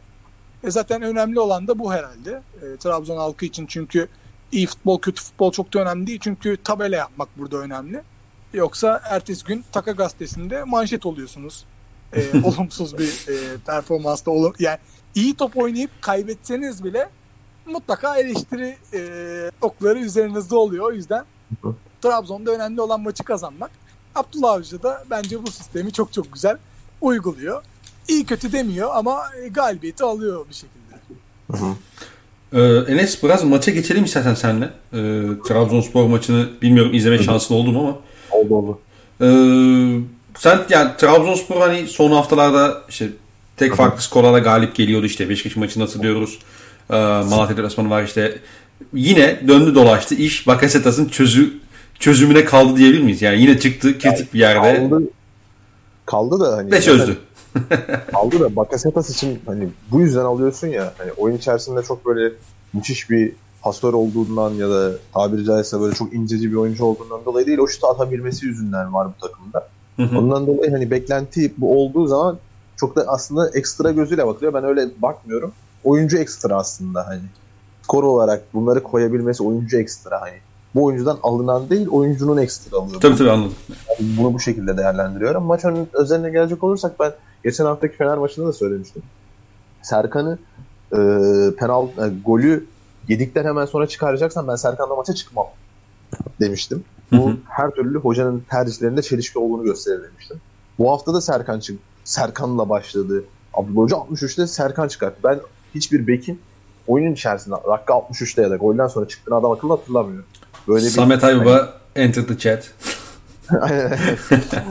Ama hani böyle bir şey doğru olduğuna inanmıyorum. Bu sezon en çok da Okan Buruk'u eleştirmiştim bu konuda. Çünkü maça Hasan Ali ile başlıyordu. Devre arasında Cemali Sertel gidiyordu. O zaman niye başlamadım Cemali ile diye bir soruyu uyandırabiliyordu bende. Yani şuna gelmek istiyorum aslında. Bu kadar güvenmiyorsam, ben bu oyuncuya burada güvenmiyorsam ya da tabiri caizse oyun içerisinde dakika 63'te hani az da bir süre yok. 27 dakikalık bir süre var en az. Ee, Abdülkadir Parma ben oraya çekiyorsam bu oyuncudan bu kadar hani performans beklemiyorsam ya kusura bakmasın kimse ben bu oyuncuyla çıkmam sahaya. Çünkü çok büyük eksi yazıyor. Hani ben Rıdvan konusunda mesela fiziken zayıf olduğunu ve bunun doğal bir e- eksi olduğunu söylüyordum. Serkan da zaten daha kısa bu arada Serkan. Rıdvan'dan bir santim iki santim daha kısa olması o kalınlığı sergilemiyor. Bu kalınlığı sergilemediği sürece de üstüne hızlı bir kanat oyuncusu da gelse geçer. Yüksek hani boyu uzun. Zaten çoğu kanat oyuncusunun bu arada Serkan'dan boyu uzun. Dolayısıyla arka direkte kafa da vurur. Yani Serkan bu ligde barınamaz. Hani bu performansa barınamaz. O zaman ben neden oynatayım ki Serkan'ı gibi bir soruyu uyandırır bende. E, özellikle 63'te Yunus Mallı'yı oyuna alıp parmağı sağ tarafa çekip ortayı Berat, Yunus, Bakasetas Serkan'la gitmez bu iş. Geçen hafta da mesela Flavio çekmişti sağdaki. Ondan dolayı benim için Serkan tercihi hani hocanın da bence kendi arasında çeliştiği bir nokta. Oyuna dönecek olursak Trabzonspor'un bu sezonki özellikle Abdullah Avcı'nın döndükten sonraki, Abdullah Avcı'nın geldikten sonraki dönemindeki en büyük eksiği sağ kenar oyuncusu. Çünkü sağ kenar oyuncusu sağ kenar oyuncusu değil şu an. Ekuban mesela sağ kanat oyuncusu değil. Dolayısıyla bu performans düşüklüğünde aslında gösteren şeylerden birisi. Buraya zaten zaman zaman sen de geçen hafta konuştuğumuz zaman Canini'yi çektiğini söylemiştin. Ama Ekuban'ı devamlı orada oynatmak Ekuban'ın formunu çok düşürüyor. Ve Ekuban'ın aslında hani yeri olan o forvet arkası ya da ikinci forvet özellikli oluşundan da oyuncuyu Aynen. oradan çekmekte mutsuz ediyor, huzursuz ediyor. Oyuncunu, oyuncuyu özel yapan özelliklerden faydalanamıyorsun aslında yani. Tabii tabii. Ya bir de şeyi de genişletmiyor. Ekuban sağ tarafta sağ ayaklı oyuncu. Oradan kaleye gitmesi çok zor. Üretken olmasını beklemek de haksızlık. Çünkü e, böyle bir oyuncu olmadı hiçbir zaman. E, arkada Serkan var. Aynen arkadan Serkan da gelince ödüllendiren bir bek yok. Dolayısıyla sağ kanadı böyle yarı yarıya kullanamaz hale geliyorsun. Dolayısıyla zaten Bakasetas'ın ayağına sen hani şey olarak bakmıyorsun belki de Bakasetas olduğu için değil. Ayrıca 10 numara bölgesine de aslında bana maç çözsün, şu tatsın diye bakıyorsun. O yüzden Bakasetas... Çünkü takım bunu istiyor. Efendim? Çünkü takım bunu çağırıyor, bunu istiyor. Aynen aynen. Bu, bu takım ancak böyle üretim yapabilir yani. Kenarından üretim becerisi düşük. Marlon da çok hı hı. E, de, defansif et, eksileri olduğu için hücum artılarını öne koyabileceğim bir bek değil. Dolayısıyla eksiler yazmaya başlıyor. Vakayeme de hele gününde değilse problemler yaşamaya başlıyorsun. Ama Canini'nin mesela attığı gol muhteşem bir gol. Ben zaten Canini'yi o Abdullah Avcı'nın gelişiyle birlikte en çok öven adamlardan birisiyim sanırım. Hani bu boy, hız kombinasyonunu yakalamış forvetlerini zaten ligde çok fark edeceğini düşünüyordum. Ama Canini'nin ekstraları da var. Canini hani kenara da çekebiliyorum. O şeyi de veriyor. Oyun içerisindeki o pozitif havayı da veriyor. Ee, onun dışında son bu Yunus Mallı tercihiyle de orta sahayı iyice pasör bir hale getirdi. Geçen hafta da söylemiştim. Ben geçen hafta parmağın yedek bırakılmasını, Flavio'nun oyuna atılmasını demek ki topu almama isteği ya da topu Fenerbahçe'ye verme isteği olarak görüyoruz. 30 dakikada da zaten Fenerbahçe Trabzon ve dolayısıyla bu taktiğinde aslında bir yansımasını burada görüyoruz. Bence Parmağın da ayrıca bu arada sağ değerlendirilebileceğini gösteren bir maç oldu bu. Trabzon'un kendi içerisinde zaten Kamil Ahmet gelene kadar belli başlı çözümler üretmesi lazımdı. Opsiyonlardan birisi bence Abdülkadir Parmak olabilir. Katılıyorum. Ee, peki Şimdi tabii Süper Lig'e nokta koymadan önce beni bir süredir rahatsız eden e, bir konuyu ben aslında dile getirmek istiyorum. E, zira bu son dönemde moda biliyorsunuz hakem hataları ve var kararları oldu. Yani bunca tartışmalara rağmen e, bu zamana kadar rasyonel bir çözüm önerisi hala bulabilmiş değiliz. Hani sadece yurt dışından hakem devşirelim demek de yani uzun vadede bizi mutlu edecek türden bir çözüm önerisi değil. Çünkü sosyal medyada herhalde ortak görüş bu yönde. Ee, ünlü toplum bilimci ve sosyolog Eric Fromm'un hatta bir deyişi var. Ee, hani önemli bir sorunda yetkinizi aştığı halde size başvuruluyorsa orada mutlaka çözüm değil suçlu aranıyordur diye. E, tam olarak hakemlerimize olan bakış açımız bu şekilde. Çünkü e, bakın hakemlik mesleğinin itibarı o kadar yerler altında ki hani kimse bu insanlara güvenmiyor. Kaybeden takımın da mutlaka kaybetme gerekçesi olarak gösteriliyor. Yani iğneyi kendimize batırmadan herkes organize bir suçlu arayışı içerisinde. Hani MHK başta olmak üzere kurullara karşı e, yaratılan bu güvensizlik ortamında hakemlerin sadece birer elçi olduğu gerçeğini unutuyoruz. Hı hı. Yani talimat alıyorlarsa da işte maç katlediyorlarsa da hesap sormak istiyorsanız üst mercilere tepkinizi dile getireceksiniz. Yani Hı hı. hakemlerimiz de tamamen günahsız değil elbette. Yani pozisyon yorumlamakta e, bir standartsızlık aldı başını gidiyor. Yani ben bu işlerin bir nebze onarılması adına e, var kayıtlarının ve konuşmalarının şeffaf biçimde kamuoyuyla paylaşılmasından tarafım. E, insanlar siz aranızda ne konuşuyorsunuz, ne yorumluyorsunuz bunu merak ediyorlar. E, Hı hı. siz gizli tuttuğunuz futbol oynayarak kaybeden takımın sorumluluğunu e, boynunuzda bir kolye gibi taşıyacaksınız. Yani günah keçisi olmayı sürdüreceksiniz. Ha, bana sorarsanız buna nasıl bir çözüm önerisi getirilebilir? Ben böyle biraz kafa patlattım bu işe. E, şöyle hatta e, işte UEFA uluslararası olarak bir hakem kurulu yaratıp işte her ülkeden en az 25-30 hakem takımını kapsayan bir havuz oluşturur. Hı hı. Ee, hani her hakem birden beşe kadar böyle kokartına göre kategorilenir. Hatta onları da kendi içinde rekabete tabi tutarak bunu bir e, lig konseptinde düşünüp işte küme düşürüp e, çıkarabilirsiniz. Böylece hem hatalarını minimum düzeye düşürürsün hem de Hı hı. farklı milletlerden tamamen bağımsız hakemler tüm liglerde maç yönetir. E, biz biraz da işte aynı yüzleri görmekten sıkıldık sanki. Hani bakın Türk futbol severler böyle transfer delisidir, yenilikçidir, çabuk tüketir, kolay vazgeçer. Adamlar her hafta işte bu Halil Umut Meler'leri, Mete Kalkavanları falan görmekten sıkıldı. Şimdi tabii majör liglerdeki hakemler de bu duruma ikna edilirse e, en mantıklı çözümü bu. Ama onda da bizim hakemlerimizin Avrupa'da e, düzenli maç yöneteceğinin teminatı ve güvencesi olması lazım. Hı hı. E, zira Avrupa'da pek sevilen bir toplum değiliz. Hani orada bile bir ayrımcılığa maruz kalabiliyoruz. Tek handikapı bu benim nezdimde. E, şayet ligimizin marka değeri gibi süslü sözcükleri bu kadar önemsiyor ve e, bir nebze değişiklik yaratmak istiyorsak bence e, böyle modellerle bu işi çözebiliriz diye düşünüyorum.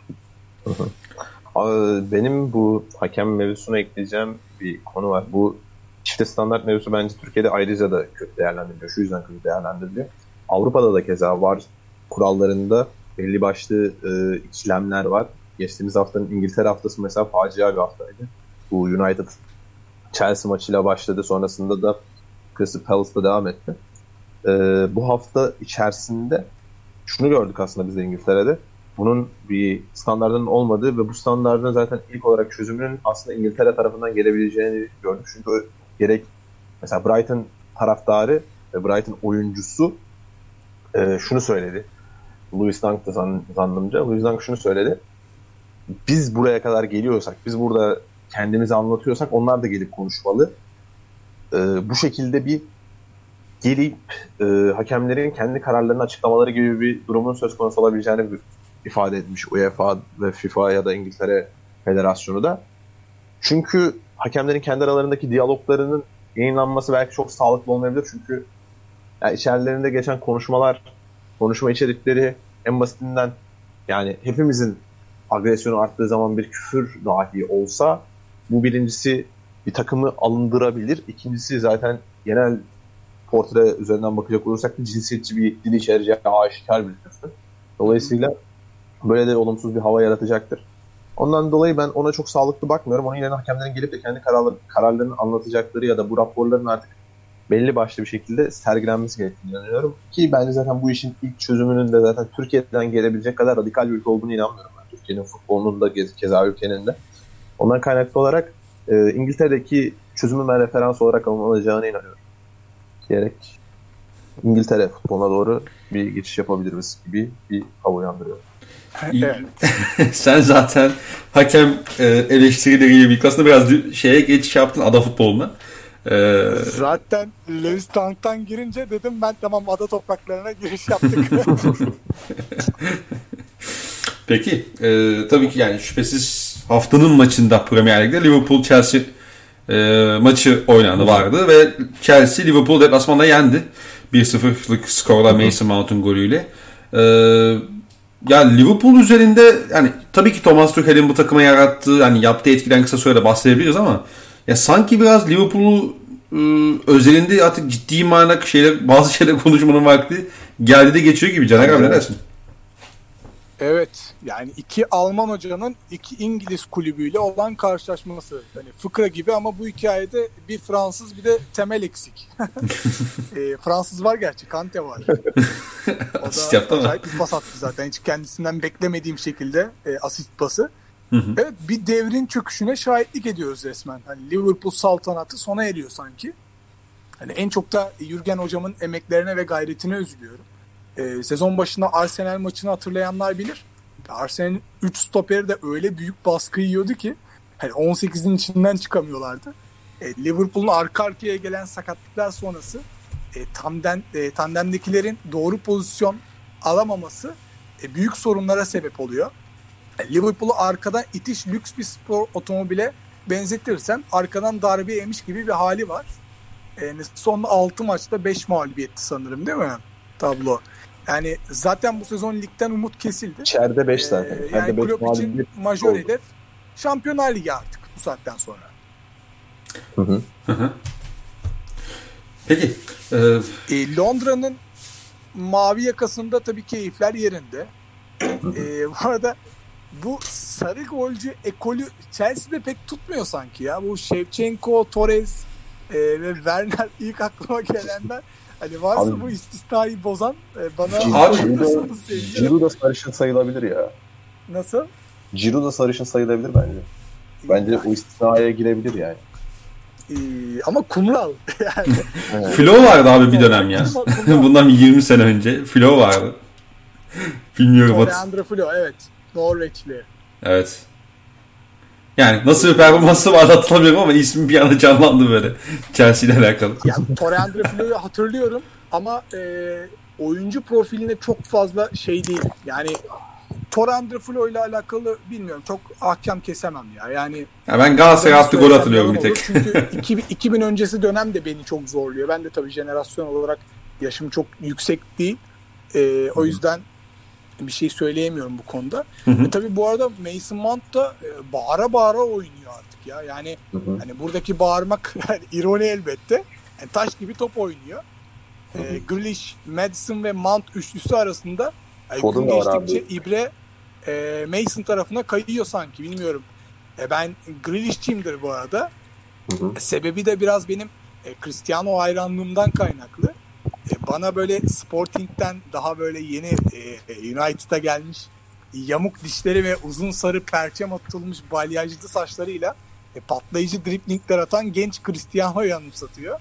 E, tabii geniş alanda Cristiano'nun yakaladığı hıza hiçbir ulaşamaz da hani orası apayrı. Ama Grealish'in bu üçüncü bölgede en çok top çalan hücumcuların başında olması onu özel kılıyor benim nazarımda ama e, Mason Mount'un da e, bu performansı e, inanılmaz. Son 5-6 haftada 3 gol bir asist mi yaptı? Öyle bir şeydi galiba değil mi performansı? Vallahi abi işin gerçeği. Öyle yükseklerde Tamam. bir performansı var abi. Aynen. Rakamlar konusunda hepimiz sorun yaşıyoruz. O zaman Abi evet yani. Yani çok böyle not, not alarak gelmemiş olmanın birazcık orada bir eksilerini görüyoruz kendi adımıza. Biraz da şeyden işte hani şimdi takibini sağlaması zor bir istatistik aslında. tabii tabii tabii kesinlikle. Yani çünkü mesela Yani sonuç itibariyle en azından e, son tahlilde Mason Mount'un e, son haftalarda Chelsea'yi e, çok maçta ipten aldığını söyleyebiliriz. E, iyi bir çıkış var, iyi bir performansı var Chelsea'nin. Liverpool'un da ciddi bir düşüşü var. Tabii Altı bakalım nasıl gol. toparlanacak bu takım. Ben Ozan Kabak adına üzülüyorum şahsen. Yoksa onun Hı hı. haricinde Liverpool benim pek umurumda değil açıkçası. E, Ozan Kabak için tamamen bütün üzüntüm. Hı hı. Ee, peki Enes sen muhakkak maçla alakalı hani bilmiyorum kağıt kürek notlar aldın mı ama muhakkak konuşmak istediğim belli başlı şeyler vardır özellikle Chelsea konusunda. Ya ben Chelsea konusunda biz konuşmuş muyduk hiç yayında her geldikten sonra? Şeyi hani 3-4-3'ün pan, Yok. panzerini yine 3-4-3 gibi bir ya, Ya şöyle, bu muhabbeti biz seninle sürekli yapıyoruz zaten. Hani yayında mı oldu, kendi aramızda mı oldu onu hatırlamıyorum ama yani, yani bir, konuştuk. tekrar etmekte zarar yok ya. tabii canım buyur.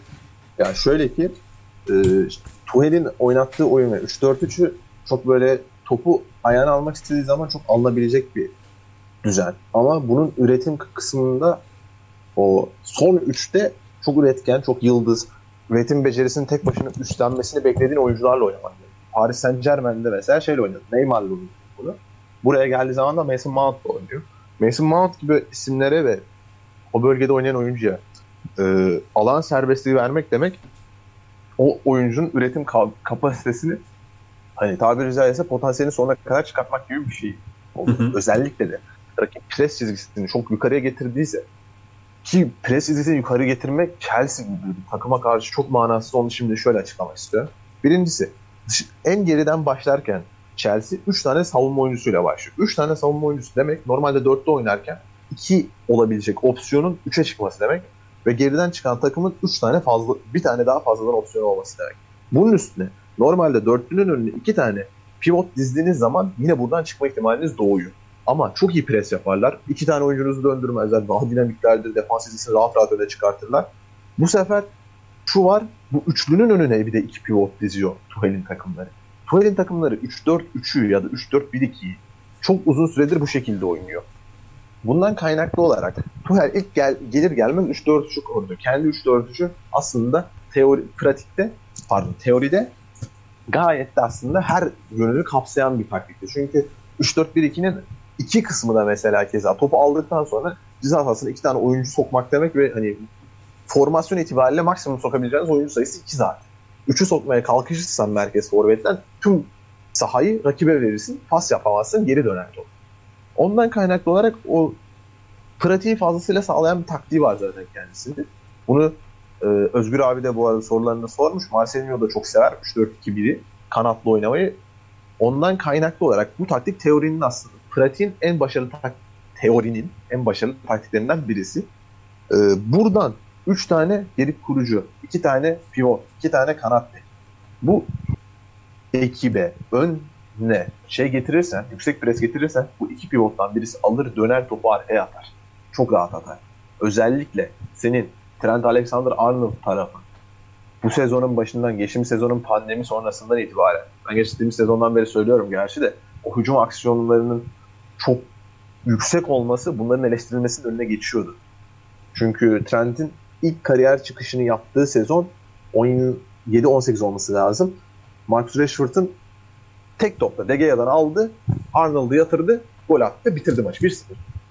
Böyle bir zaten defansif zaafla oynuyordu. Bir de üstüne bu hücumcu kimliğinin de gelmesiyle birlikte defansif zaafların üzerine gitmeye yaşı itibariyle vakit bulamadan iyice eksi yazmaya başladı. Zaten bu oyununun datalarla kıyaslanması itibariyle de en yakın gözüktüğü oyuncu David Beckham. hani şeyi anlamak itibariyle sağ bek oyuncusunun datası kıyaslandığı zaman sağ kenar oyuncusu çıkmaması lazım normalde ama çıkıyor. Yani buradan da anlaşılabilir aslında ne kadar e, defansa o kadar katkı koymadı. Ya da birebirlerde başarısız olduğu gibi detaylar buradan da anlaşılabilir. Sonrasında bu iki oyuncu, iki pivot oyuncusu topları defansın arkasına atmaya maçın ta en başında başladı. Bir tane iptal oldu. Jorginho attı Werner'e. O saatten sonra artık defans çizgisinin belli ölçüde dizayn edilmesi lazım. Ben burada Liverpool'a gelmek istiyorum. Liverpool'un e, daha doğrusu Jurgen Klopp'a gelmek istiyorum.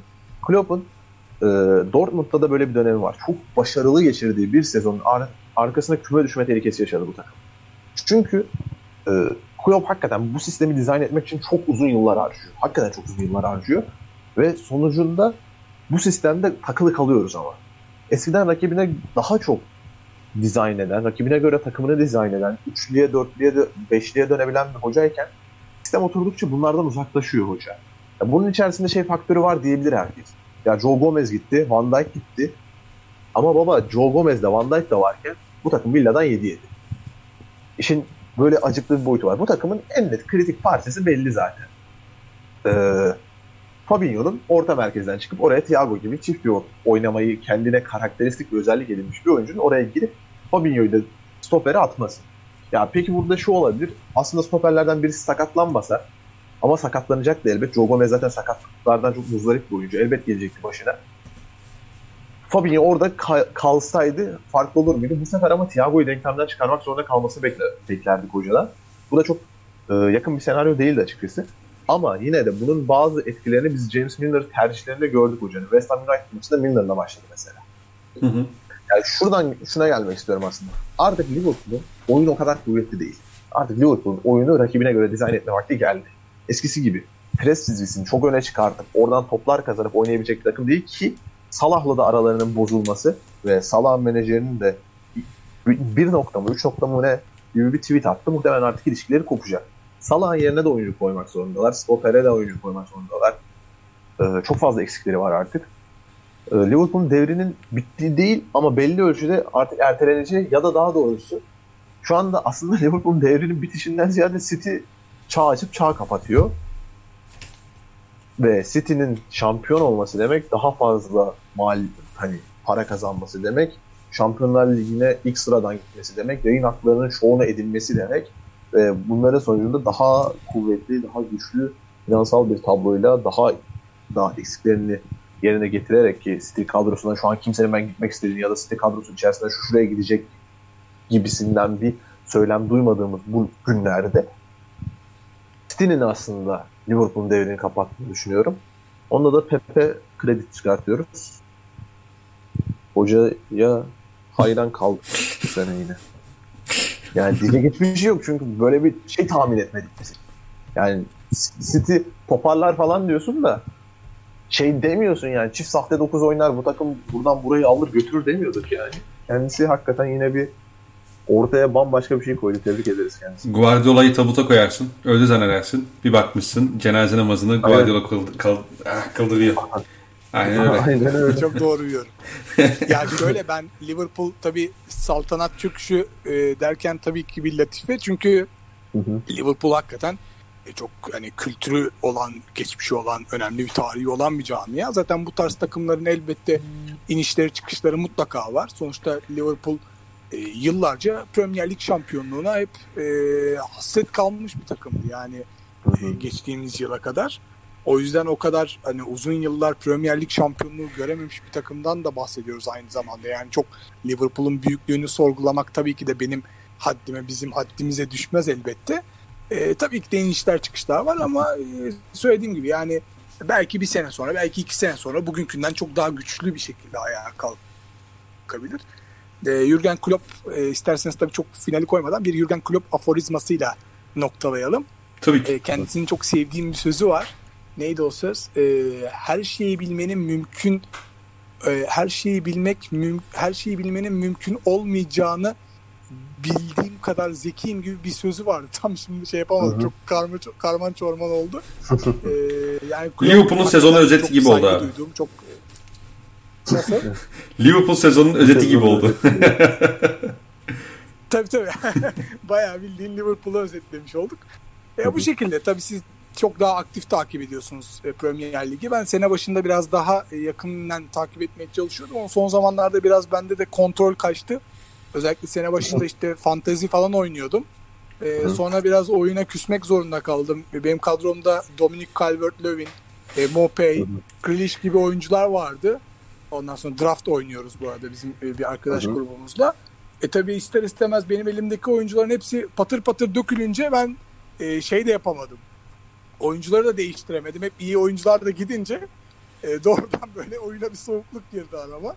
Ondan sonra koptuk böyle çok fazla şey yapamadık. E, ara ara böyle büyük maçlarda şans veriyorum Premier Ligi ama hala böyle bir içimde bir küskünlük var.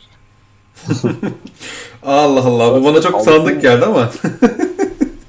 Calvert, Calvert Lewin abi bayağı uzun süre götürdü aslında seni ya öyle Tabii şey tabii. yapmasaydın. Keşke hani erken küsmeseydin oyuna ya. Hani şeyden drafttan çekerdin alttan alttan adam bir konuşsaymışız keşke sen. Yani ama 10 kişi oynadığımız için e, yani kalmıyor. Öyle söyleyeyim. Yani oynadığımız tayfa biraz e, böyle iyi oyuncular hakikaten e, pirana gibi keşfeden bir ekip. O yüzden e, çok şansım olmuyordu açıkçası. Doğrudur abi. O zaman sorulara geçebiliriz. Soruları. Tabii ki sorulara geçelim ve hızlı hızlı soruları bitirelim. Tamam, Çünkü beklediğimizin biraz üzerinde Tamam. bir şey oldu, süre oldu. Tamam tamam. Hemen soruyorum. Tottiler Messi'lerle karşılıklı reklam yapmayı düşündünüz mü? Yok. Ne, ne yapmayı düşündük mü? Karşılıklı reklam yapmayı düşündünüz mü? Ama senin şu an internetin galiba zayıf. Ha yok öyle bir şey mi? düşünmedik Aynen. ya. Şu an... Hı, aynen. Tamam devam ediyorum. Devam edeyim mi? Tabii ki tabii ki. Sen değil mi? Tamam. Sör Çakmak yüzündeki siyah noktaları gidermek için ne kullanıyor? Hiçbir şey. Belli zaten diyorum. Terbiyesizlik yapma şimdi. Falan diye böyle sen agresifleşiyormuşum böyle bir anda yayında. Hızlı bek mi oyun kuran bek mi? Takıma bağlı diyorum ya. Caner abi sen ne dersin? Var mı senin böyle bir şeyin ama? Ben de- hızlı bekçiyim ya. Her türlü hızlı bek. Oyun kurmasa da olur. Hızlı olsun abi. Bana hücuma katılsın, e, gelsin gitsin. Ciğeri olsun yeter bana açıkçası. Ayağı olmasın ciğeri olsun. Rozier fan page'i kurduk herhalde. Enes sen cevap vermedin abi. Ben takıma göre dedim ya biraz o yuvarlak bir cevap oldu ama. Ya gayet yuvarlak cevap oldu onun. Ama ama ama dur yani şu dönemde 2021 futbolunda artık bekiniz de oyun kuracak abi. O da çıkış noktanız biraz da beklerinizin o ters toplarda devamında verecek kararlar gibi geliyor bana. Bilmiyorum. oyun kuran bek. Ya ben hızlı bekçiyim. Ben de bu arada abi gibi hızlı bekçiyim de benim oyun kuran bek konusundaki şüphem şey işte. Oyun kurmaya alıştırdığım bekin defansif eksileri doğuyor. O yüzden ben bekin oyun kurması yerine defansımı üçlü dizebilirim. O yüzden ben hızlı bekliyorum. Hızlı bekin çünkü şey yok. Muadili yok. Oyun kuran beki en azından oyun içerisinden telafi edebilirim diye düşünüyorum. Peki. Devam ediyorum. İki. Oğuzhan Çağlayan'dan 3-4 3-4 yıl sonra Sabri Sarıoğlu kalitesinde sağ bek olur. Şimdi Yani Sabri Sarıoğlu Çıkış noktasını anlıyorum da. Yok kaliteden burada hani öveceğiz mi gömeceğiz mi kısmına ben şey yapamadım. Ben Sabri'yi bu arada hani şey yaparım, severim. Hani eforu gerek ve hani pozitif Hızı adamlar falan. olur ya da. Aynen bu Acaba adam- 3-4 yıl kalacak mı Galatasaray'da? Tabii o da. o da ayrı bir soru işareti. Öyle. Altyapılı ya kalır muhtemelen. Ya ben olmaz bekle göremiyorum ya. Yani olabilir tabii de. Ya muhtemelen bu kıyasın çıkış noktası katkısı falan bence kalmasına vesile olur ya. Bir de kenardan kenarda oturup skor getiren ve kenarda oturmayı problem etmeyen adamlara çok değerli olduğu bir noktadayız. Ondan dolayı ben kalacağını düşünüyorum. Bir de yerli ve altı yapı kontenjanını getirdiği için ondan dolayı ben öyle düşünüyorum en azından. O zaman olur mu? Yok ben şey çıkış noktasını anlıyorum. Sabri de normalde ilk çıktığında bir sağ kanatta ama Ee, ben Oğulcan'ı bir bek oyuncusu olarak görmüyorum ya kariyerinin ilerleyen döneminde. Yok, ben de görmüyorum. 3-4 yıl sonra Galatasaray'da olsa bile gidip de işte Fatih Terim olduğunu varsayıyorum. Fatih Terim'e gidip de hocam ben sağ bek oynamak istiyorum dese bile yine sağ bek olmaz bence. Sen sağ önde iyisin evladım deyip Fatih Terim. Ya bu arada ben yine de Yani O- merkez oynar. Hı hı. Merkez oynar. İşte 8 vesaire birçok pozisyonda oynar ama yok yani ben çünkü defansif hiçbir şey bekleyemezsiniz Oğulcan'dan. Yani herhangi bir defansif aksiyon alamayacağınız için e, zannetmiyorum ya. Yani çok zor. E, Yani Sabri Sarıoğlu'nun en azından e, bir hızıyla bir ekarte etme durumu söz konusuydu. Yani ne kadar çok böyle e, Galatasaraylılar bu konuda çok tartışsalar da hani en azından defansif anlamda belli noktalarda kendini geliştirdi. Ama Oğulcan Çağlayan e, yani hep alışık olduğumuz bir e, klasik hücum oyuncusu olduğu için zannetmiyorum ya yok. Olmadı ya. Kafamda oturmadı hiçbir şekilde sağ bek olarak. Abi ben iyi niyeti ve 3-4 yıllık bir uzun bir süre dilimi ortaya konması itibariyle kalitesinin çok yüksek olmasa da eforuyla orayı kotalayacağını düşünen bir insan olduğumu ifade etmek isterim ve diğer soruya geçiyorum.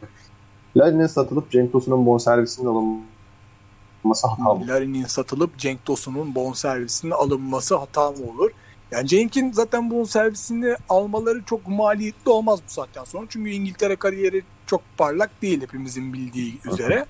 Ama yani Cenk'in tabii Larin'in bölgesinde Larin pozisyonunda ne kadar etkili olabileceğini aslında burada tartışmak lazım. Yani Cenk önde oynayıp Abubakar kenara kayarsa belki öyle bir değerlendirme olabilir ama e, bilemiyorum şimdi bu son halleriyle Cenk tabii sakatlanmamış olsaydı Cenk Abubakar ikilisini bir tekrar izlemek isterdim ben bu takımda. Hı hı. E, sakatlık tabii planları bozdu. E, yani net olarak bir şey söyleyemiyorum çünkü ben bu sezon Larin'in performansından memnunum açıkçası bir futbol sever izleyen olarak.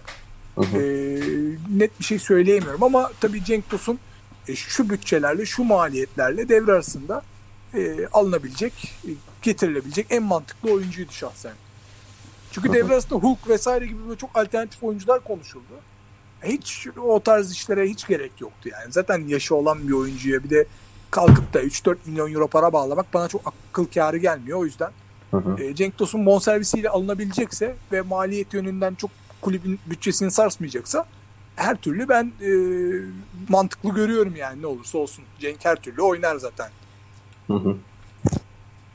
Ben ya çok hata görmüyorum. Üstüne Larin'in o bahsi geçen 10-12'ler falan konuşuluyorsa üstüne Gezer, Rozier, Cenk tamamlayabiliyorsak ben gayet de başarılı olacağını düşünüyorum. Larin'den de maksimum zaten bu alınır. Daha da fazlasını beklemek de zaten hem Larin'e hem Beşiktaş'a saygısızlık haksızlık. Saygısızlık da yani bu kadarı da. Aynen saygısızlık, hadsizlik. evet. Aş, aş, aşırı, aşırı, aşırıya kaçılması. Geç geç geç hadi. Tamam devam ediyorum. Abim, Özgür abinin hepimize selam var. Özellikle Emre Kahvecioğlu'na selam var.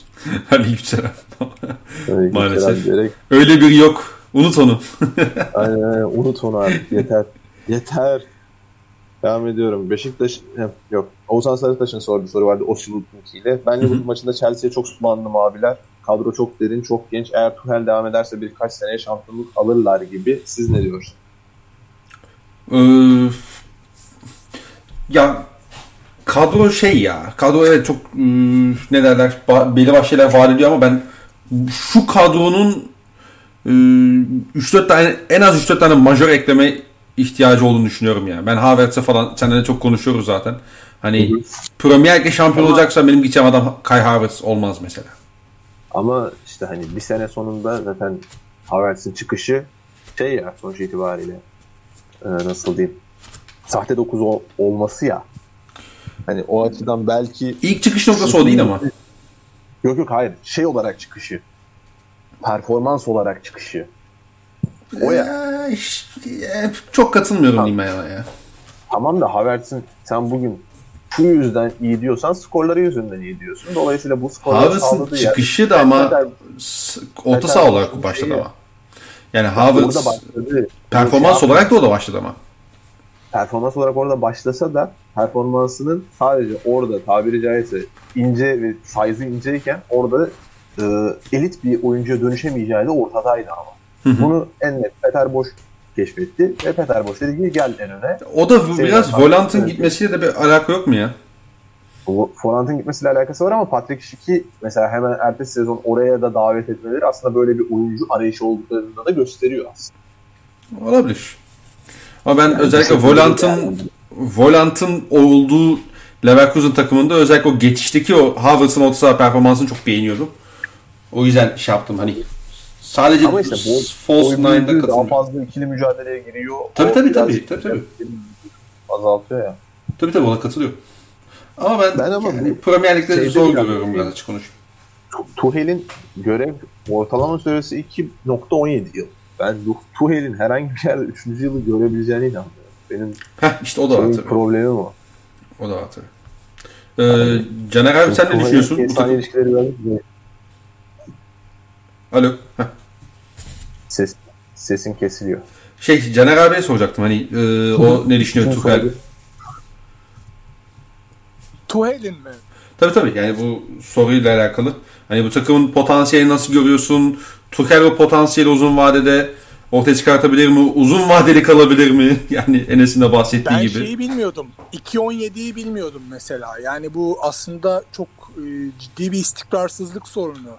Bilirsiniz genellikle böyle iş başvurularında falan mesela İK'cılar falan çok dikkat ederler böyle işe alımlarda hep sorarlar personellere. Burada Hı hı. işte 3 ay çalışmışsın, burada 6 ay çalışmışsın. Hayırdır diye böyle bir yoklarlar. Ee, aslında uz- böyle bir takımı en az böyle 3-4 yıl çalıştırmayınca otomatikman e, olumsuz bir CV olarak görülüyor. Yani ne kadar böyle e, top kulüpleri çalıştırsanız da. E, ben de çok bilmiyorum Tuhel'i açıkçası şey görmüyorum. Çünkü Chelsea sürekli böyle çok aktif biçimde böyle hoca değiştirmeye çok meyilli bir yapı. E, böyle herhangi bir hocada çok e, şey kalmıyorlar. E, böyle uzun yıllar götürelim gibi bir durum söz konusu değil. Artık o İngiltere Premier Ligi'nin o eski işte e, Sir Alex Ferguson'la Arsene Wenger'li dönemleri bitti artık yani. Bir takımı verelim hadi emanet edelim. E, 15-20 yıl götürsün gibi bir durum söz konusu değil. Artık çünkü yani İngiltere'deki futbol ortamı da böyle yani e, orada da yani çok şekil değiştirdi. E, kimse tabii artık sabredemiyor. En ufak bir başarısızlıkta, en ufak bir olumsuz tabloda hemen e, hocanın e, ipini çekiyorlar. Ben de çok uzun vadeli çok şey görmüyorum ama Chelsea tabii elindeki bütçeler ve imkanlar nezdinde sürekli her zaman kafaya oynamaya aday bir takım. Hı hı. E, tabii yani transferler konusunda işte az önce de söylediğim gibi işte bu hani Shevchenko, Çeko falan dedik işte şeylerden bahsettik. Yani tutmayan oyunculardan bahsettik. Yani Havertz de çok böyle e, bu takıma şey yapamadı. Yani e, dediğim gibi sürekli her sene e, belli bütçeler harcanarak e, tıpkı işte kaleye Kepa hamlesini düşünürsek e, bu tarz kumarların tutmadığına da şahitlik edeceğiz. Ya da daha düşük bütçeli İngiltere Championship'ten birden aldıkları bir oyuncuyu parlattıklarını da görebiliriz. E, bunların hepsini zaman içerisinde net biçimde daha e, göreceğiz diye düşünüyorum açıkçası. Diyelim. Ee, peki başka soru var mı Enes? Var var. Beşiktaş orta sahası sezonu götürecek yeterlilikte mi sizce? Sorumuz son sormuş. Bence değil. Yani şey olarak nite- nitelik olarak olsa da nicelik olarak değil. Atiba'nın alternatifi yok, muadili yok. Bir patlasa gider. Beşiktaş ile adı geçen Salih Özcan hakkında bilginiz var mı? Var mı? Benim yok. Ben çok fazla izlemedim. Ben de izlemedim peki açıkçası. Yani Caner abi izlediyse tabii ondan şey Kim özür diliyorum ismi duyamadım ben ama Salih Özcan. ha Salih Özcan. Ya sadece ismen biliyorum açıkçası. Şimdi yalan söylemeyeyim bu konuda. Çok takip edemedim. Özellikle son zamanlarda biraz e, bu konuda kendimi başarısız addediyorum scouting konusunda. E, çok fazla izleyemiyorum. Kendi işlerimden de kafayı kal e, bilmiyorum oyuncu ama. Beşiktaş'ın bence hani eğer ki bir sakatlık vesaire gibi bir durum olmazsa zaten bundan az önce de bahsetmiştim. E, böyle mücbir durumlar dışında e, zaten e, mevcut kadro derinliği bence son derece yeterli. Ama tabii yeri doldurulamayan, muadili olmayan isimler, Joseph, Atiba gibi oyuncular tabii ki sakatlık vesaire gibi bir durum söz konusu olursa e, gerçekten çok zor olur Beşiktaş adına. Sonra devamında da biraz Wellington övgüsü alabilir miyim demiş. Onu verdiğimizi düşünüyorum. Ve bu şekilde de şu anda galiba bakıyorum tekrar tekrar. Yani Sanıyor Sir olsun. Wilson hocam yani c- o övgüleri biz insanlar e, Wellington'u gömerken de veriyorduk naçizane. Naçizane. Böyle bir yükseldim anlık. Aynen. Peki. Abi bu şekilde bitiyor program. Daha Evet. da soru yok. Evet. e, Caner abi çok teşekkür ederim. Yani Ne demek ben Ederiz. teşekkür ederim. Ee, hakikaten çok keyifliydi. Ee, Çok güzel bir deneyim umduğumdan çok daha uzun oldu süre ama işte dediğim gibi e, umarım faydalı olur. Umarım güzel bir e, geri dönüşümünü sağlarız. Ben keyif aldım kendi adıma. Şimdi bizleri tabii sonra dinleyecek olan e, daha böyle küçük yaş grubunda özellikle bu mesleğe adım atmak isteyen e, genç kardeşlerimize de böyle bir ufak tavsiye niteliğinde de bir iki cümleyle noktalayalım programı madem. Ben de tabii sektörde artık e, ufak ufak böyle bir tecrübeli Hı hı. sıfatı taşımaya başlıyorum sonuçta. 10 yılımı doldurdum. E, yaklaşık işte 8 yıldır fanatikteyim. E, tabii bu yönde bir kariyer hedefi e, veya ideali varsa e, bizleri dinleyenlerin e, okuyun, araştırın, kurcalayın, karıştırın bol bol. E, önce ne olmak istediğinizi tabii ki kafanızda belirleyin doğru biçimde. E, tembellik ederek kaybedilen her vakit keşkelerle dolu bir hayat olarak sizlere geri döner. Hiçbir şeyin zahmetine girmeden yaşayacağınız bir hayat sizi zahmete girenlere muhtaç bırakır. O yüzden pişman olmamak için e, sürekli kendinize yatırım yapın. Eğer ki hani Allah göstermesin Alzheimer olmadığınız müddetçe kafanızın içindekini kimse sizden söküp alamaz. Ee, şöyle final yapalım o zaman. Ee, hatta kapanışı sevdiğim bir özdeyişle yapalım. tabii. Ee, e, insan hayal ettiği müddetçe yaşar demiş Yahya Kemal. Ee, sürekli geleceğe umutla bakarak yaşayın diyorum ben de. Kendinize iyi bakın. Çok teşekkür ederim. Ayrıca Ee, Caner abinin söylediği bu tüm şeyler tüm meslek dalları içinde geçerli olduğu için hani bence Tabii, bu sektörün geçerlilikleri olmadığı için de değerliydi bence. Teşekkür ederiz abi sana. Keyifli bir yayın olduğunu düşünüyorum ben de. Ee, Enes senin de ağzına sağlık abi. Yine dolu dolu bir yayın oldu. Yine bol e, analizli bir yayın oldu. Dinleyen herkese de teşekkür ederiz. Ee, bir sonraki yayınımızda görüşmek üzere. Hoşçakalın. Hoşçakalın.